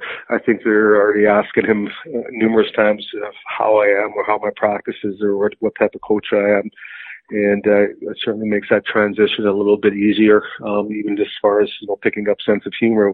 Does a coach have a sense of humor or not, or or how he is in different situations, and that, that's always good to have. And uh, you know, I had Noah for two years in Swift Current, so uh, we got to know each other, and he's a you know, like I said, a fine young man and uh, a real good hockey player. All right, Manny, let's look at your forward group. And uh, we mentioned the, the guys who aren't back, and Luke Smith and Riley Woods, and you mentioned uh, uh, was it Jake or Ethan that's uh, on the shelf to start the year? Um, it's going to be uh, it's going to be Ethan McIndoe is going to be on the shelf. Right. He had, uh, he had surgery in the off season, so he's going to be out still. He's right now training full uh, in skating, but he's still not been cleared for full contact in practices or games here. So that's something that we're going to still take our time, make sure he's 100% ready before he gets back into full contact practices.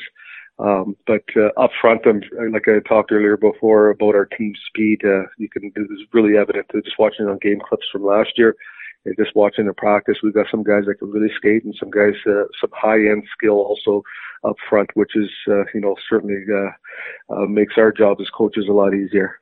Well, and there's always guys who were, you know, third or fourth liners last season who, with players graduating and aging out of the league, they, they'll take on bigger roles and have more responsibility this year.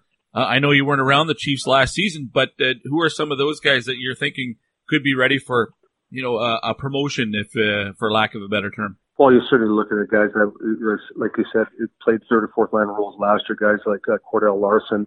Uh, you're hoping that can make that next step up into a top, six role.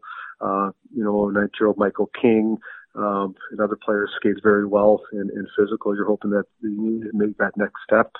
Um, then you have your guys, uh, you know, that have been around before. A guy like uh, uh, Jack Finley, uh, you know, played last year as a 16 year old and uh, was really impressive organization where they were able to play him last year in the playoffs in very key situations mm-hmm. as a 16 year old, which is, uh, you know, it's, a, it's a tough league and it's a really good league for a 16 year old to come in and step up and play uh, the minutes that he did in key situations, a credit to himself. Uh, other kids like Connor Gabruk, uh, you know, big, lanky forward, forward that skates really well. Uh, Luke Toporowski, highly skilled. Uh, there's a number of kids that, uh, you know, not just that we're having a top six role, but we're pretty confident that we could have, uh, you know, we're pretty confident that we could have not, you know, have three, three, four solid lines that all could contribute uh, offensively. And that's something that, uh, is, uh, you know, very, very encouraging. And in the case of Luke Toporowski, a guy who didn't get drafted last year, I would expect there's some extra motivation uh, from a guy like that this year. Might might be coming in with a somewhat of a chip on his shoulder, and as a coach, I'm sure you like that. I, I certainly, uh, you know, unfortunately for him, he didn't get drafted, but again, um, it's certainly not the end of the world or an end of his career. I had a similar situation as with Kurt, where we had a, a young player named uh, Tyler Steenbergen. Mm-hmm. Uh, same same situation. He was. Uh, not drafted, and he certainly came back, uh, like you said, uh, with a chip on the shoulder to prove everybody wrong again. And Tyler was outstanding after that, and had a great junior career, and getting drafted by Phoenix, and is playing in the American Hockey League. And Luke has that potential. Um, you know, he's uh, he, he skates skates well, uh, good hockey mind, and, and can score goals. So we're really hoping that he's going to make that step and. Uh, uh, maybe remind him along the way also too is that you know this is an opportunity to prove a lot of people wrong and and uh, you know a lot of guys have gone on to have great NHL careers even though they haven't been drafted. Now the Chiefs uh, didn't come through the Central Division last year. It was the uh, the year where the uh, Central went down uh, to the states, so I didn't get to see the the Chiefs firsthand, which means I didn't get to watch Adam Beckman with my own eyes. And this is a guy who came into the league last year as a a rookie and had 32 goal season, ended up getting drafted because of it. What what's a fair expectation for a guy like that? What does he do for an encore this year? I mean, you, should be able to rely pretty heavily on him for his offensive uh, contribution. Legitimately could be your leading scorer. Yeah, no, really excited about Adam too. Uh, you know, just watching him in, in uh, couple skates that the, the team has had or the players went out together, uh, just watching his skill level. And here's a kid that really loves to score. And you can see that around the net. He's uh, really dynamic here. Um, you know, here's, here's an, you know, a, kid that was drafted in the fifth round from the Spokane Chiefs. At that time, he was, I believe at five five when he got drafted. Now he's over six feet and he's starting to grow and mature, and that's obviously why uh, NHL uh, took notice on this kid. And uh, outstanding season last year, and we're looking for him uh, to continue to uh, improve, uh, you know, offensively, but more importantly, um, like all these kids, that we want these kids to be able to play a 200 foot game, and that's the biggest difference going forward uh, from the Western Hockey League, the American Hockey League, or National Hockey League, is that. Uh, uh, these kids are able to play a complete hockey game that gives them an opportunity to, you know, excel at the next level. Manny, I know you're still getting uh, to know the, the players in the franchise in the organization, uh, but anybody uh, that's coming to camp, whether they're an invite or a drafted player, the young guys, the 16 year olds who are knocking on the door, and maybe just names that you have sort of circled with interest on, on your own list? Well, there's one here that, uh, that everybody was telling me about when I first got here about a young kid from the from the area, from the Coeur d'Alene area. His name is Bear Hughes. Uh, Bear is just uh, assigned uh, from the as a free agent from the Spokane Chiefs here, and he is going into his 18 year old year this year. Mm-hmm. Um, and uh, here's a kid that kind of never played really any uh, high level hockey before but he has outstanding offensive skills. And for a guy who's never played a lot of, uh, you know, high level hockey, um, he's really smart. And he played a couple games last year at the end of the year for, for Spokane and Dan Lambert was really excited about him and, and as well as the scouting staff here and Scott Carter uh, I had a chance to see him and meet him and watch him on the ice, and I can't wait to see this kid uh, uh, more in training camp and also in games here. So he could be a sleeper where, where you know nobody knows about this kid, but there's possibly, uh, you know, NHL teams will take notice uh, just from what I've seen so far and what everybody's telling me here like that. He's a real sleeper. All right, we'll watch for him. Manny, just two more questions for you. Uh, uh, one will be what you expect to be the biggest challenge for the, the, the Chiefs this season. Is it just the, the time that might be required to, to get coach and team on the same page, or do you work that all out uh, through training camp and preseason so that uh, on opening night you, you guys are ready to go? Well, that that's normal. That's going to happen. Uh, just like anything in, in junior hockey, you're going to have guys that are be gone to camp. So we're going to, I believe, we have eight guys that are attending NHL camps this year. So mm. that time while they're gone, um, you know, obviously there's going to be eight regulars on our hockey team that are gone here with a new staff a complete new coaching staff coming in. So we're going to have less time than the other teams as far as getting everybody prepared. But um, we're you know we're not too worried about it at all, but it's it'll be nice when we have everybody back and we can start working uh, you know on the things that's going to be our team identity or or what we're known for. But uh, um, it, it's not going to be difficult. But you certainly would love to have everybody here from from the get go. But uh, uh, that's a positive too when you have seven or eight kids that are going to NHL camps when you look around the rest of the U.S. division and maybe the Western Conference in, in, as a whole, what would you consider to be a successful season this year for the Chiefs? Is it make the playoffs and go from there, or where do you kind of set the bar for uh, what you want to achieve? Well, you know what? Um, I, I'm still a firm believer of uh, you know putting expectations, not unrealistic expectations on teams, but um, I feel from what I and what I hear and what I've seen so far is that we have a real legit chance of uh, you know going deep in the playoffs again next year. And I certainly have no problem putting that expectations on the team because I think these kids are ready for that. And and the majority of that core group was here last year also too, and uh, they went deep, but they also you know they ended up uh, losing to Vancouver, and you know that's something that they've had that taste, and I I had that also in Swift Current our first year we exceeded expectations and had a pretty decent year. But that year that even though we lost, uh, helped us in the following year. And to realize how difficult it is to win, um, especially in the Western Hockey League playoffs, because it is a grind, and that experience is going to be invaluable for us. And I think uh, we have really good opportunities to build on it this year, and and uh, hopefully we can. Manny, before I let you go, I should ask you uh, to reflect on your uh, season with the Edmonton Oilers. And I know after the championship with uh, with Swift Current, and uh, you, you went to the Oilers. I don't imagine you expected it was going to be for just a single season. Uh, unfortunate the way uh, the business side of things work out. But what do you take from that experience and and moving forward? Do you want to get back to the NHL again? Yeah, and obviously that's where everybody wants to, to be. You want to get back to the National Hockey League, and uh, my my experience in everything was nothing but positive. Even though it was a year of, you could say, uh, a year of turmoil, uh, so to speak, with uh, you know different coaching mm-hmm. staff and and general manager being let go and that. But uh, you know, my opportunities to work with guys like Connor McDavid and Leon Draisaitl and and everybody uh, through the organization, it was really a real treat, and I learned a lot. And uh, you know, it's unfortunate uh, the way things ended up with uh, with the team last year. Um, you know, hopefully they can turn it around uh, this year. But my situation was too is that uh, you know, if I was going to come back with the Oilers this year, I wanted to do more than I was doing last year, and and uh, I'm I'm very happy where I am right now and uh, have an opportunity to to be you know obviously to coach and be involved more and uh, but uh, you know again it's something you never look at any experience uh, as a negative you always look at it as a learning experience and I certainly had an opportunity to work with some quality people in that organization uh, including coaching staffs and learn a lot.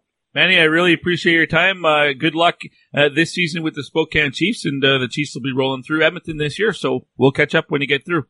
Keith, thanks for having me on. Always a pleasure.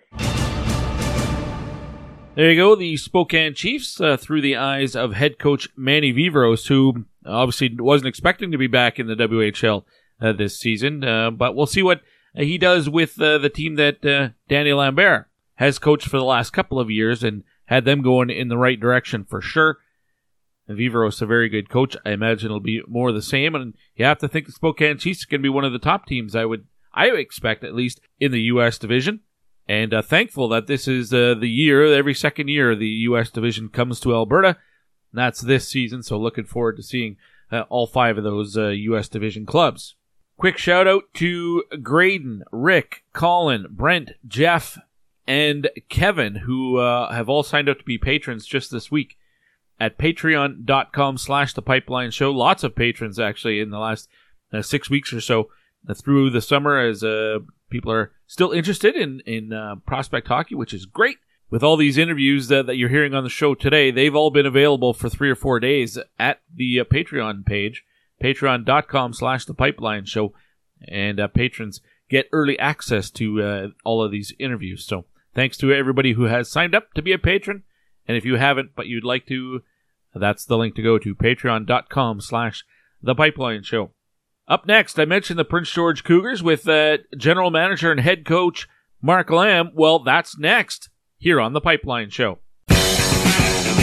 Tigers can't clear. Valimaki again. He'll go cross ice. Sandhu spin shot, save, rebound, scores! Valimaki makes it a 5-3 game. Hey, it's Juuso Valimaki from the Tri-City Americans, and you're listening to Pipeline Show.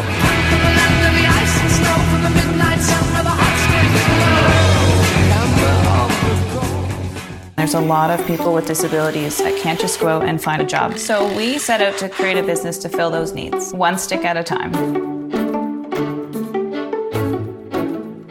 The Store Next Door Gift Shop is a Yarmouth based manufacturer and retail outlet store. So we make great ideas that any of our employees come up with, and we reuse and recycle as much as possible. Our most popular item is probably our hockey furniture. We take broken hockey sticks and turn them into different products. We go through a lot of hockey sticks, a lot, a whole lot. Considering that it's only been a year and we're shipping internationally, I think that that's been a huge success. most people's reactions are, wow, you do this here. We don't accept can't here. Everyone here learns in different ways, but we want to give everybody every opportunity to find exactly what works for them. There's nothing better than when a customer buys something and then one of our employees say, I made that. They have meaningful lives and build things they can be proud of and get a paycheck for it. I'm Amy Acker and we change lives one job at a time. You're listening to The Pipeline Show with Guy Flaming. Oh, that's greasy. That's really greasy. Yeah, that's greasy. We are back on the Pipeline Show. This is Guy Flaming, and uh, we're going to continue on with our WHL team by team previews. Uh, this time, this segment, it's the Prince George Cougars, and that means uh, I get both the GM and the head coach because it's the same guy. Mark Lamb, welcome back to the Pipeline Show. Mark, how are you? I'm doing really good. Well, I appreciate you making the time here in the off season. I know at camp and everything is uh, starting up here right away. I-, I wonder what the mood is like around the organization uh, as camp gets started here. Well, I, I think the the mood has been has been really good. It's a it's it's certainly different uh, from last year. We've made uh, you know quite a bit of quite a few changes in the organization. So when you when you when you have change, it uh, it it changes the mood. Um, you know, everyone's pretty pretty excited to get going. We're gonna we're gonna get going today, uh, bringing our our younger guys in for a little orientation and uh, and set the tone. All right. Well, we'll uh, we'll talk about the camp and the players coming, but first, let's look back at last year's squad and uh, the team, uh, the players on the team who aren't coming back, and uh, the overage players. The Cougars lose are uh, Mike McLean, Josh Curtis, uh, as well as Joel Acosta. anyone else from last year's roster, Mark, that fans should not expect to see this year? Um, yeah, those guys um, you know, obviously those guys, that was the last year, but, uh, mm-hmm. Vlad Mikalchuk, who's, uh, uh, European on our team. He signed uh, a deal over in the KHL.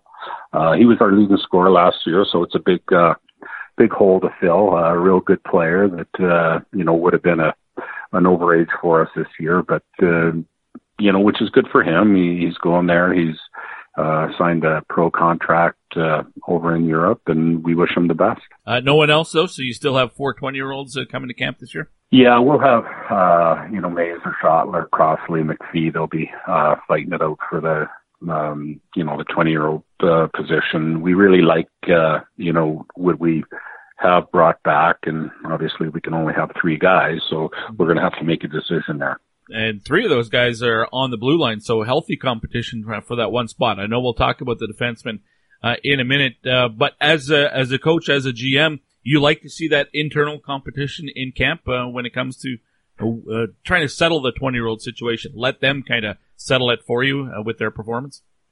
Yeah, um, you know we we know these guys, you know, pretty well. I, you know, it. Uh, I've only been here one year, so you, you get to know these guys. They're they're quality individuals, quality people, and really good hockey players. And internal competition uh, within your hockey club with with all age groups, not just uh, the overage age group. Uh, and actually, it's a little bit bigger than that too. You have your internal competition as your 20 year olds, but um, the 20 year old situation around the league, there's a lot of them, uh, and you can only have three. So you just don't look at your team uh, obviously you look at your team, but in, in, in a broader and a bigger picture, you look around the league to see if uh, some of these other 20 year olds that fall off, uh, that don't uh, stick on teams, if they can help you. Let's look at the import situation. And uh, you mentioned that uh, Vlad Mikalchuk uh, not coming back, is signing in the KHL. Uh, is Matty Toman uh, returning this year? Yes, uh, Matty's re- returning. We're looking forward to seeing him. You know, um, you know, he had he had a he had a good year. It's a you know, it's a transition year for these guys coming over, and it's everything's new. So mm-hmm. we expect him to be a, a lot better, as we expect every player to be better as they get older. It doesn't matter if you're European or a first year guy, second year guy. We expect improvement and and development. Uh, so we're happy to have him back. And then we we drafted another uh, um, Czech player, uh, Filip Kofer, who actually him and Toman have played together before, so they're familiar with each other, which uh, should make it a lot more comfortable for Kofer coming over having Toman around. And it's a, it's another forward as well. Was that by design? Did you decide going into the draft that uh, we need to take a, a guy up front uh, rather than a defenseman, or is that just the way it worked out? No, yeah, no. When we're um, you know, the import draft's a, a lot tougher thing, so you can't really, you know, if you can if you can go by position, that's that's that's really good. You know, we had a few people that we were targeting um, in the draft, uh, and it didn't matter what position they were, just if they were there and we thought they could help us. That's how we pick. All right, Mark Lamb, the GM, head coach of the Prince George Cougars, my guest here on the Pipeline Show. Let's uh, look at the uh, roster battles that uh, you'll be uh, going through over the next couple of weeks, two, three weeks uh, through camp and preseason. And let's start in net. And Taylor Gauthier, one of the top young goaltenders in the WHL. Unfortunate for him, he didn't get drafted last June, but um, maybe that provides a little extra motivation and and he'll come in camp extra fired up, which is bad news for 21 other teams in the league. He's a pretty good goaltender at this level. Yeah, he he, he certainly is, and um, you know the, draft is is is a disappointment. He's a very a real highly touted uh, goaltender. He's he's got a lot of status, and he didn't end up getting drafted. Uh, um, you know, he he's obviously he's good enough to get drafted, but he, you know, Boston stepped up right away. They brought him to their development camp. He's going to go to their their main camp. So when you when you look at when you look at all the scenarios of kids that don't get drafted, they're it, it, it's hard to tell them that, but it's it, it really doesn't matter. It's how they deal with it. Mm-hmm. Uh, T- Taylor is dealing with it the, the right way. Uh, he's very motivated. He's he, he's a good goaltender. Uh, a little adversity never hurts anybody if you deal with it the right way, and that's what he's dealing with right now. And um, we think that he's one of the top goaltenders in the league, which he is, and looking forward to this season really like the the way you explain that. You get drafted, it means one thing. If you don't get drafted, it means another. But for both, in both situations, the work doesn't stop. I mean, a player gets drafted, it's not like you can just uh, quit working, uh, or you're not going to get signed, and you'll be in the same boat anyway. Yeah, and everybody has a different path. Uh, the goaltender position, you know, there's only a certain amount of them. Um, but you know, it's hard to explain that to to a kid because a draft is is so special. Um, but it's it, it's it's all about the end game. Like, where are they going to be in, in a few years from now? Like, are you now you got to you know you know thirty some teams that uh, you know can sign you, can draft you again. You have a good year. Mm-hmm. It's it, it you know your future is is is still just beginning. Um, you know, and I and I tell all our players that because it's true. It, it really is. You see guys you know, that go through the draft all the time, and sometimes they end up being, you know, you, you they sign big free agent contracts, and and that's what you got to look at. There's a lot of positives with with Taylor's game, um, as uh, a lot of our other players that uh, that went through the draft. It's it's what you do with the the adversity and how you deal with it, and and it should make you better. All right. Well, there'll be other goaltenders in camp to to help uh, push Taylor uh, to be his best, and Isaiah, Isaiah Deloria was on the team last year, and uh, he's a veteran player now uh, with your club uh, in terms of years anyway, as a 2000 born player. And then there's Tyler Brennan, who was a first round pick of the Cougars uh, in 2018. So there's there's some talent there uh, as well. Uh, anybody else that we should take note of with goaltenders coming to camp? Well, those are the three three main guys. We got uh, we we got a Herman kid coming from Swift Current, and we we got a, we got a few other uh, uh, goaltenders that are that are coming, and, and mostly it's evaluation uh, to see where they're at, uh, see where they could uh, be in the future. But um, in that position, we are we are pretty. We have a lot of depth there. Mm-hmm. Um, Brennan's a very highly touted uh, goaltender. He's a big, big goalie that's going to push for a spot. Delora's been here a couple years. We expect him to to really have a good training camp. And, you know, we talk about the internal competition of the overages. Um, now we got internal competition with the goaltenders, which which which should make us a lot better. All right, Mark. Let's uh, look at the blue line situation uh, for the Cougars uh, coming into this season, and uh, when you can return a number of players uh, as you have the ability to do, uh, that's a good problem to have. But again, the 20 year old situation comes into play. So, what's your mindset when you look at the blue line group coming into camp?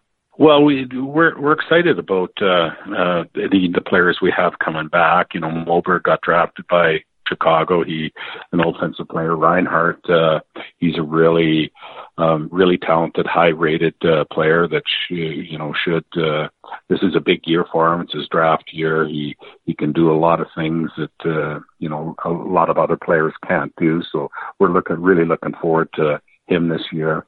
You know, we got uh, Schoettler, who's a, an overage. He had a great year last year. Crossley's one of the guys at the end of the year. We moved him up to forward, and we had he had a lot of success up there. So his versatility is something that uh, you know we can look at. Uh, of having an overage that can fill in holes on the blue line and and play forward. So that's that's a big advantage in junior hockey too. You know, Jack Sander, he's a 2000 that's coming back, and then we got some some young guys that are really pushing. Uh, you know, we got uh, Bordas, we got uh, um, um, McGrath, who's who's from here. Um, you know, we got we got a lot of guys. Uh, uh, Samson, who's uh, an old three that had a great year last year that's going to push for a spot. And we picked up a we picked up a Kennedy uh, kid uh, from the Ontario League that moved, um, and he was uh, he was a draft pick. I think it was a fourth round uh, draft pick in the Ontario League. That's an 01D that's going to come, and we don't know a lot about him, but um, a fourth round draft pick in, in Saginaw, that moved, his family moved into this area. So we got him on waivers coming. So we're looking forward to seeing him also. Well, that's interesting. That doesn't happen all that often. So we'll, uh, we'll keep an eye out.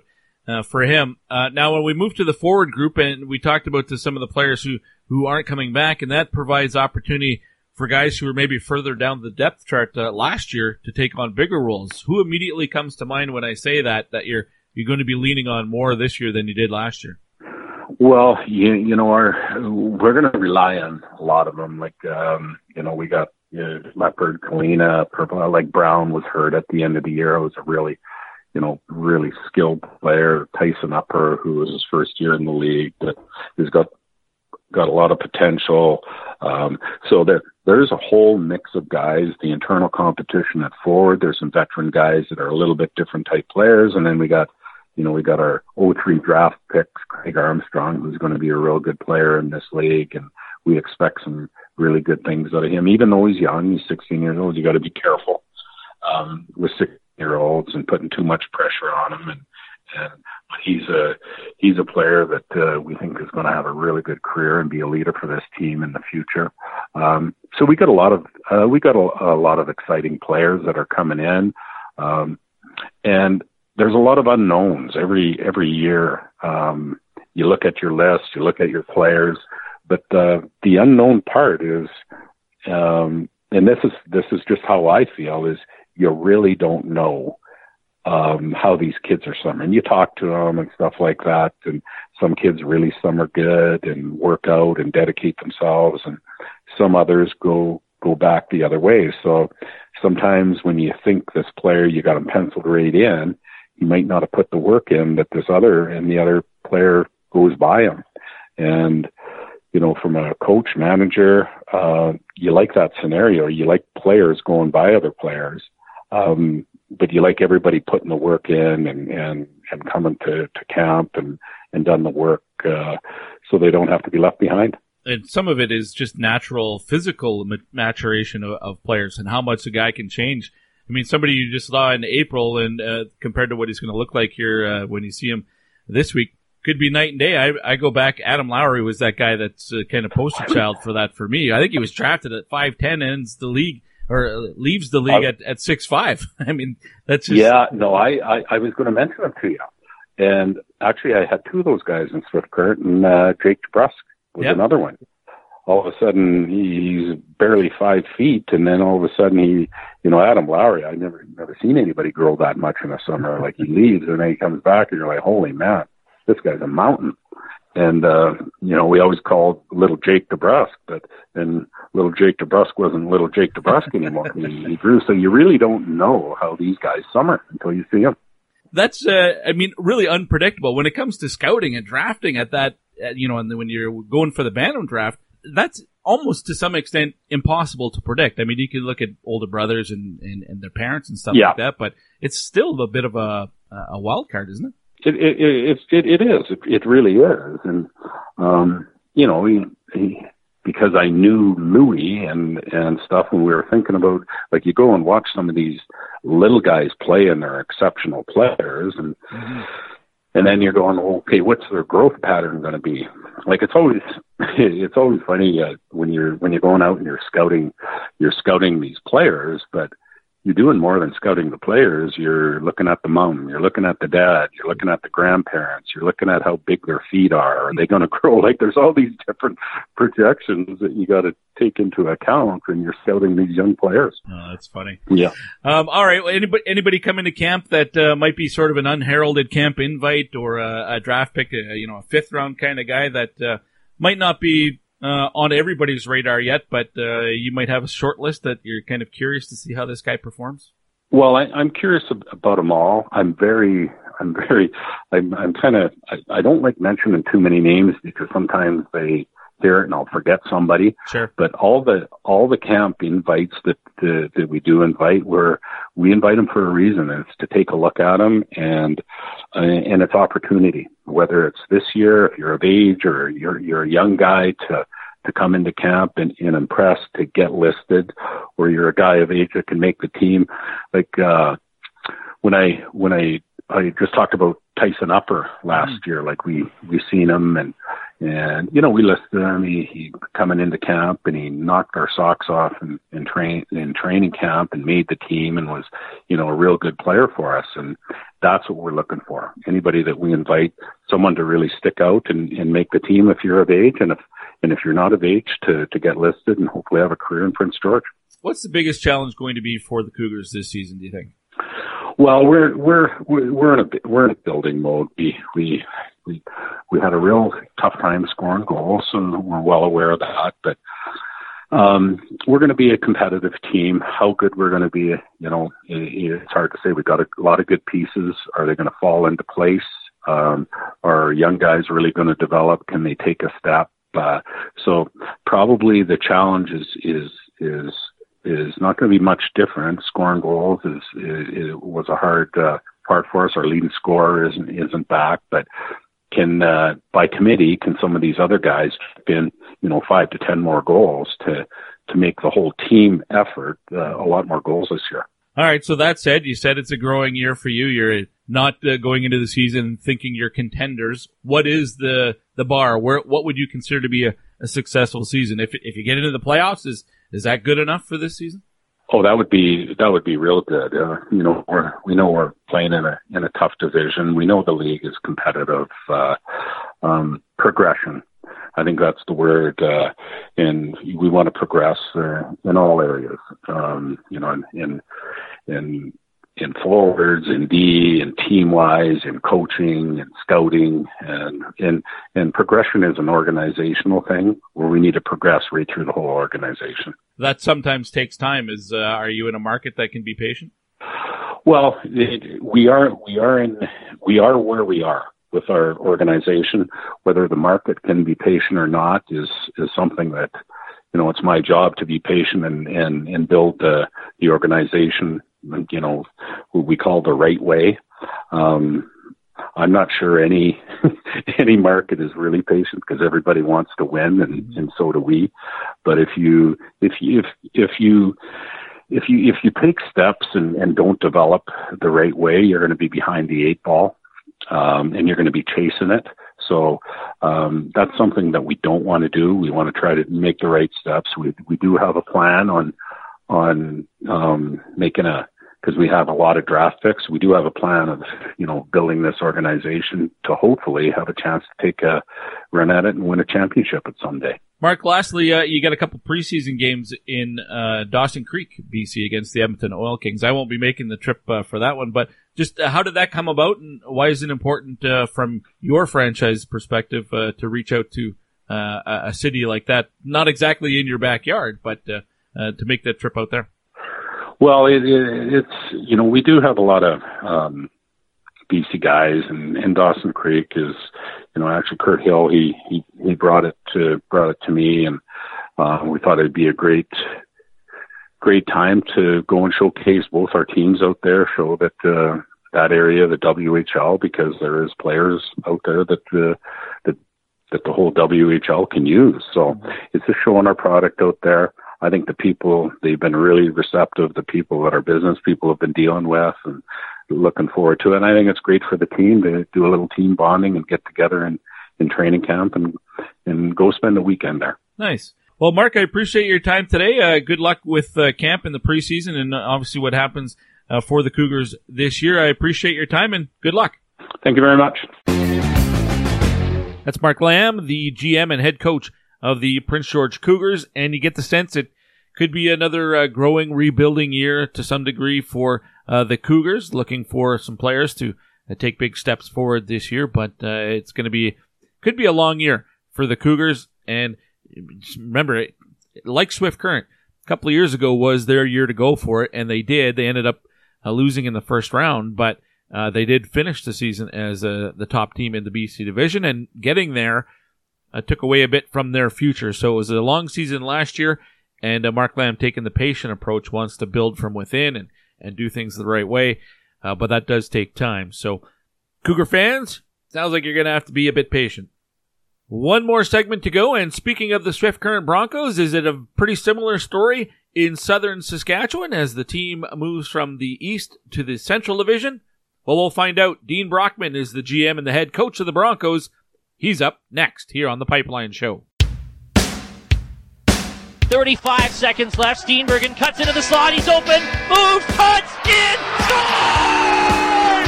Oh my goodness! What a goal by Tyler Steenbergen! Hi, this is Tyler Steenbergen from the Swift Current Broncos, and you're listening to the Pipeline Show.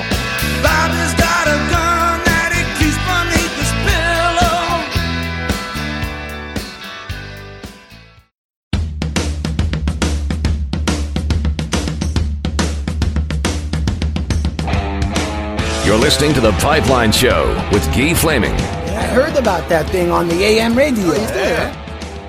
Welcome back to the Pipeline Show with Guy Flaming. And the uh, final team we're going to look at on this week's episode is the Swift Current Broncos. And that means I get uh, general manager and head coach Dean Brockman uh, back on the Pipeline Show. Dean, it's been a long time since we had you on. I don't remember if I had you on while you're with Saskatoon or if it goes all the way back to your Humboldt days in the SJHL. But uh, welcome back to the Pipeline Show now. Awesome. Thanks, Guy, for having me. I really appreciate it. No problem whatsoever. Uh, let's get right to it, and uh, we'll look at this year's team by looking uh, back at last year's club and listing the players who aren't back from last year's team. And last year was a, a season of transition, and it seems like it's uh, continued on here. Who's not back from last year's roster? Well, you know, obviously the three overages aren't, and uh, you know that's for obvious reasons. And uh, mm-hmm. you know, really, uh, it's just kind of one of those things. Uh, you know, I guess uh, when you do that, then you add other guys, right? So, you know, that's the obvious thing there. And uh, you know, on our back end, uh, you know, we're getting everybody back.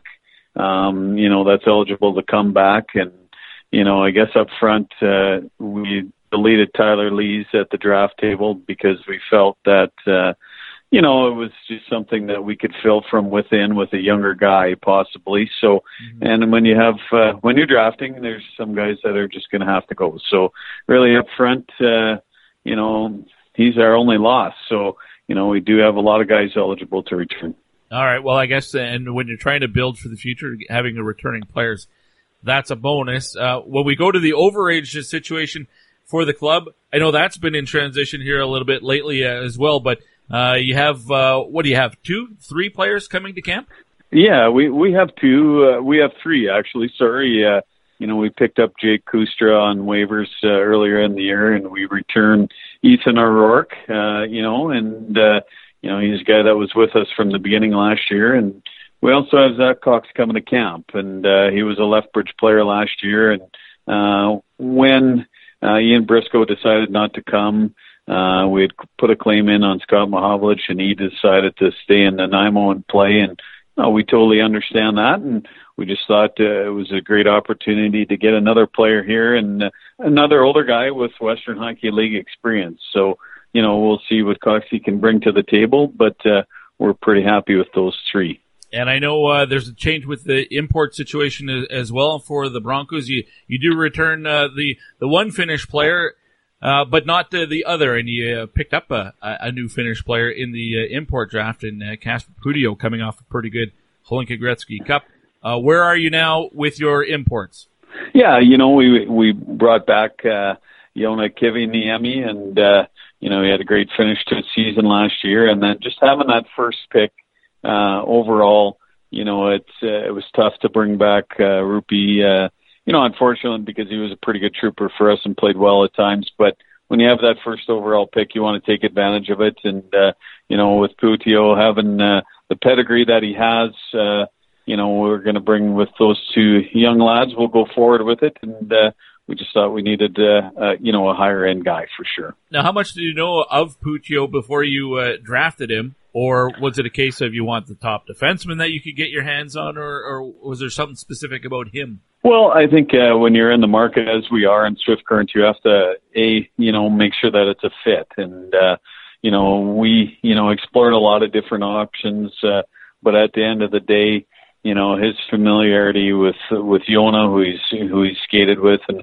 and played a bit with, and uh, you know for us uh, it was a little bit of a process, but at the end of the day, uh, when you can get a player that's excited to come to our program, you know in the situation that we at we are at with our rebuild and so on and so forth, uh, you know it was a it was a great fit, and uh, you know we like the fact that his willingness to come and and be a part of the program and try and help us and. uh you know, he obviously elevates our skill on the back end. So we're pretty excited about those two guys. Now you, you have a bit of a, a pipeline to Finland now. Uh, any chance that you mentioned it was a bit of a process to, to get Kasper to come over, but was part of that, I don't know, do you call Aleksi Heponiemi and ask him to do you a favor? well, yeah, I mean, he's familiar with, uh, with Hepo and, uh, you know, obviously I wasn't here when, when Hepo was here, but, uh, you know, uh, you know, Hepo did a great job and, and filling him in on, on, you know the city and the the organization and uh you know you know what to expect but uh you know Kasper's a well educated person uh you know he understands the community uh when he drove him back from the airport uh you know he knew it was a farming a small town uh yeah he knew he knows exactly what he's getting into and you know we're excited to have him all right, uh, Dean, let's look at the uh, goaltending uh, battle that you have uh, setting up for in camp. And I know last year, after coming off a WHL championship, it was a, a rebuilding season for Swift Current. What what's it look like right now in goal for the Broncos? Well, you know, going forward, uh, you know, we've got uh, our returning Isaac Poulter, who you know will be 18 and you know played pretty well for us, and uh, you know, we're comfortable with him as well as we've got a youngster at 2002 and Jordan Fairley, uh, you know, that we're, we're going to probably start the year with or, or go forward with. Um, you know, we feel comfortable with those guys and we want to give them every opportunity to succeed here and, and be a part of the, the rebuild. Yeah, I know you drafted a, a goaltender in the uh, third round this past spring, but uh, obviously can't help you this coming season. So but behind uh, Poulter and Fairley, is there anyone else?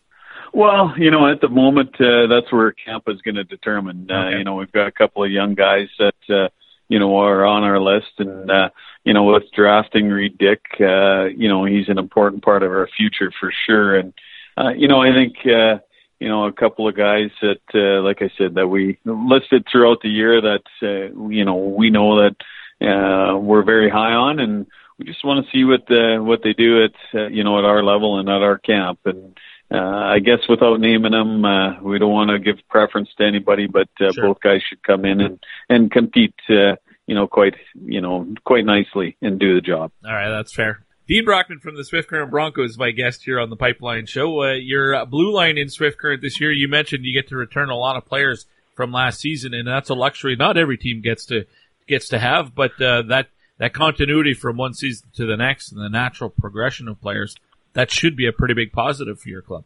No, absolutely. I think that's uh, you know that's the biggest difference from a year ago. Uh, you know, we feel comfortable with our guys. Uh, you know, guys who will be you know competing for spots. Uh, you know, we certainly you know have the luxury of having some depth there, and uh, you know, getting Alex Moore last year, you know, helps out the blue line, and you know, Connor Horning had a tremendous year. Uh, you know, for a young guy and played a ton of minutes. Uh, you know, adding Jake Kustra to give us more experience on the back end. And, you know, I think uh, there is some depth there. We know, you know, there's a long ways to go before we're we're going to be totally, completely happy with everything. But you know, the nice part about it is to have the depth and uh, you know, guys having you know to compete for spots. So, mm-hmm. you know, I think we're maybe a little thin on the guys coming in as far as prospects go, uh, just because of uh, you know, guys that you know weren't here. And uh, you know, I think in saying that, uh, you know, we've tried to replenish a little bit. Uh, the young Aubin uh, 03 and Chase Lacombe in 02 that we signed, uh, you know, gives us a little bit of younger depth. But uh, again, uh, you know, we hope to get a few of our 04 signed that uh, they can come in and increase that depth. So yeah, you know, it's it's great to have that in the organization. And we mentioned Kasper Puutio as well, and maybe you don't want to set expectations too high for a guy like that coming in as a rookie, but he is highly touted and and should be one of your go-to guys. Yeah, no, absolutely. And uh, again, you're right. I mean, uh, we don't want to put a, a ton of pressure. Uh, you know, he's draft eligible this year. He's an O2 that's, you know, a lot on NHL radar and so on and so forth. And we do expect big things. Uh, but you know what? We're going to let Kasper keep, be Kasper and let him get adjusted. And uh, the more he gets uh, acclimatized, uh, the more we'll play him. All right. And when you look at uh, the forward group, uh, who, who becomes your sort of leadership up front and your top six uh, guys uh, that you're going to be leaning on this season uh, to bring that offense? Yeah, you know it's uh, you know it's kind of one of those things. We do return some of our old ones that uh, you know gained valuable valuable experience last year, and you know Kiviniemi comes to mind. Uh, you know to be a leader there. You know Benny King. You know Ethan Renier played a lot last year and learned a lot. Uh, you know in that role. Uh, you know, look at Carter Chorney, who we got in a trade, and Matt Culling you know, those are going to be the guys that you know come in and and try and set the set the tone for offensive uh, you know production and you know those guys are still you know new to the league. I guess they were all rookies last year, and you know Carter's got a little bit more experience. But you know when you look at it, uh, you know we're pretty young up there, and uh, you know hopefully those guys can have big years for us. When does your camp actually open? Are, are guys uh, in town already? Yeah, you know, we've got some guys in town. Our, our camp opens on Sunday. We've got a hockey school going on this week. So, you know, we got nine or 10 of the young lads working at it. And, uh, yeah, we're, we're opening camp with registration on Sunday and, uh, we get it up, we get at it, uh, on the ice, uh, you know, the following day on the Monday. Uh, one of the things that always jumps out at me is, uh, in the first few days of camp is the guys who have changed physically so much uh, since the last time you saw him in April. Uh, anybody uh, immediately jump out like that at you, or you're like, "Wow, that guy looks like he's four inches taller and he's put on 15 pounds." well, I'm the only one that put on 15 pounds, I think, over the summer. but uh, to be honest with you, you know, guys have, uh, you know, it looks from what I see, have taken the steps to make themselves stronger, and you know, it's it's one thing that uh, you know, obviously emphasize. Uh, you know, guys got to do their homework and you know, when you have a long off season like they did, it's it's important to get the you know the work in. Uh, you know, and I think uh, you know as everybody realizes, everybody else is doing the same thing. They're getting bigger and stronger. So you know, I, I you know I would like to believe that all our guys got uh, did their homework over the summer and and you know you know a real small glance. I think everybody did. Sure. Dean Brockman from the Swift Current Broncos is my guest. Uh, I know everybody that's invited to camp is invited for a reason because they have a chance of of uh, impressing and and, uh, and making the team in the long run. But are there some young guys coming or some camp invites, uh, players who are just not even the rights held by the, the Broncos, but getting that invite that uh, you don't know much about yet, but you're really intrigued by just uh, to, to get a look at them and just maybe like a secret weapon kind of guys? Yeah, well, we, we we could use a lot of secret weapons to be honest with you, as everybody would. But uh, you know, some of the guys, uh, you know, a young guy in 012 that we listed last year, Aiden Bullich, uh, you know, is a guy that's coming to camp that played junior in in Yorkton last year, and uh, you know, we hope he can come in and uh, want to be a part of the program and, and contribute. And uh, you know, he's a guy that uh, you know was drafted later in this league, but uh, we feel he's progressed, and we're hoping to sign him and get him in the lineup on a regular basis. And you know, we uh, picked up Brandon Machado off of. Uh, you know, he got dropped by Winnipeg, and he's a free agent. So we hope those two guys can come in and solidify a little bit on the left side and down the middle. And uh, young guys coming in, you know, Sammy Schofield's a smaller guy, but you know, we hope he's uh, got stronger and he's an O2. And you look at Dawson Springer is another guy that uh, we picked up from Everett. Uh, so those are some of the guys that we expect to come in and and push some of the guys that are here and and uh, yeah, just make it a lot of fun at camp and and watch the battles go and uh, watch them grow as well as we go throughout training camp and uh, you know throughout the exhibition. and I know every team has uh, a list of players uh, on their protected list that are uh, headed the, the college route, the NCAA guys. Uh, and I know I'm not expecting Jacob Bernard Docker suddenly uh, uh, leaving North Dakota and coming your way, but do you keep the lines of communication open with, with players like that just in case something changes uh, from their end?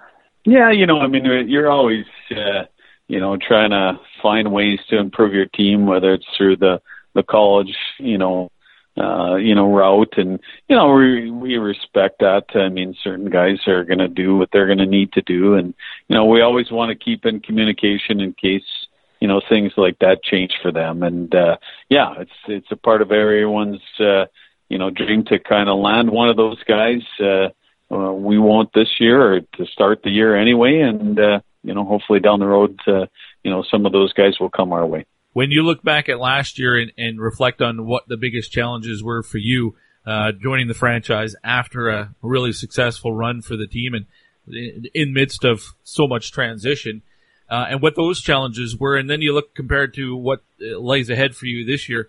How do you go from last year towards heading into this season, and, and uh, will the challenges be similar, or or will there be some new ones?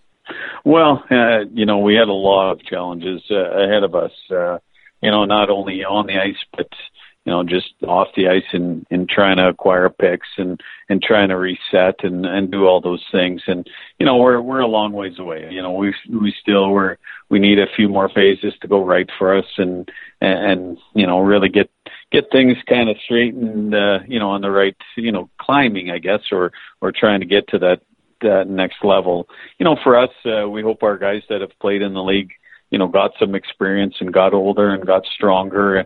You know, we, we we're still going to have a lot of challenges. Uh, you know, we feel and uh, yeah, it's exciting. Uh, you know, we still realize that it's early in the in the rebuild or reset or whatever you want to call it. Uh, you know, because we have a lot of guys that. Uh, you know, we didn't draft or were a part of the organization or that we traded for, uh, you know, to fill some holes. And, you know, we got rid of a lot of guys last year too to, you know, try and get some picks back. And, mm-hmm. you know, we're excited. You know, we got a, you know, we feel we had a, have a good young, you know, 04 group that we drafted and want to get some of these guys signed and, you know, get them AP and get them playing some games so that, you know, when their time is up and, and ready to go, uh, those guys are going to be the guys that we're going to lean, lean on and, and, and build the culture with. So, you know, I think for us, uh, we have to have a little bit more patience. Uh, you know, like I said, uh, we we've got a lot of obstacles, but uh, you know, we're just going to try and tackle them one at a time, and you know, hopefully take the next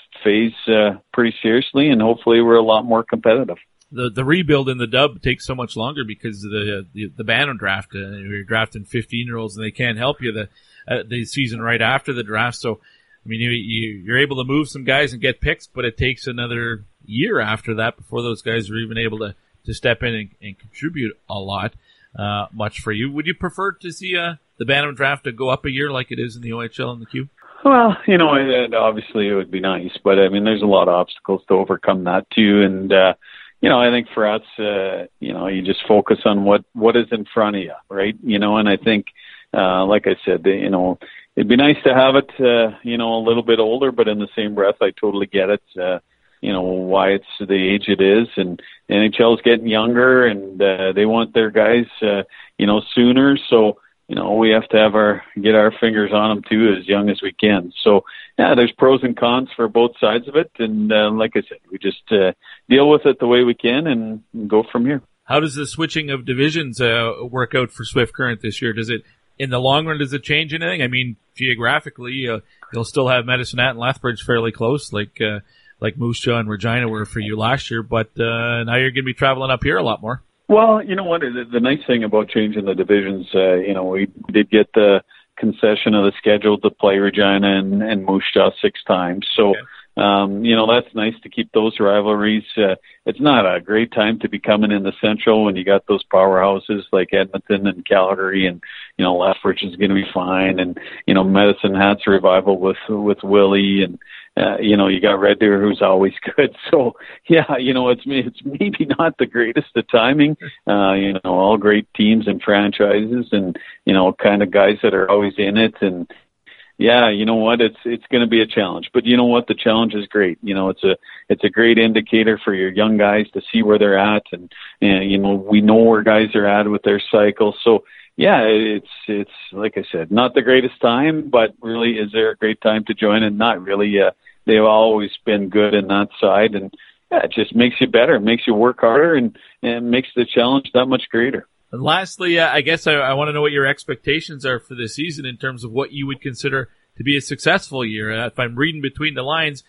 you're not going into the year thinking you're contending for the championship or anything. So, what would be a successful year for the Broncos? Well, for us, uh, again, you know, like I, I tell our players, uh, we want to give ourselves a chance to win every night, and I know that's very evasive, but in the same breath, uh, you know, until you get going, until you see what everybody's lineups are like and how our guys have developed and and and carried themselves, and and once we get to see more guys on a regular basis, uh, you know, live viewings of Kasper Puutio is is none, zero, you know, and his adjustment, and there's a lot of factors that go into it. Are you going to stay healthy? Are you not? And you know, you can have a year where there's a ton of injuries, but you know, for us, uh, we want to go into every game thinking we have a chance to win, and that's how we're going to approach it. And we'll see how it goes from there. I, you know, uh, I'd love to think that we're going to win the league, but we have to be realistic about it too, and know that we need to learn how to compete and be a Western Hockey League player. You know, on every night and not just nights when you feel like it. So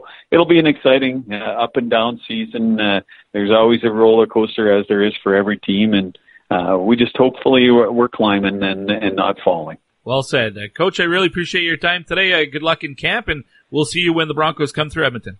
It sounds fantastic, Guy, and uh, thanks a lot, and really appreciate what you do for the league.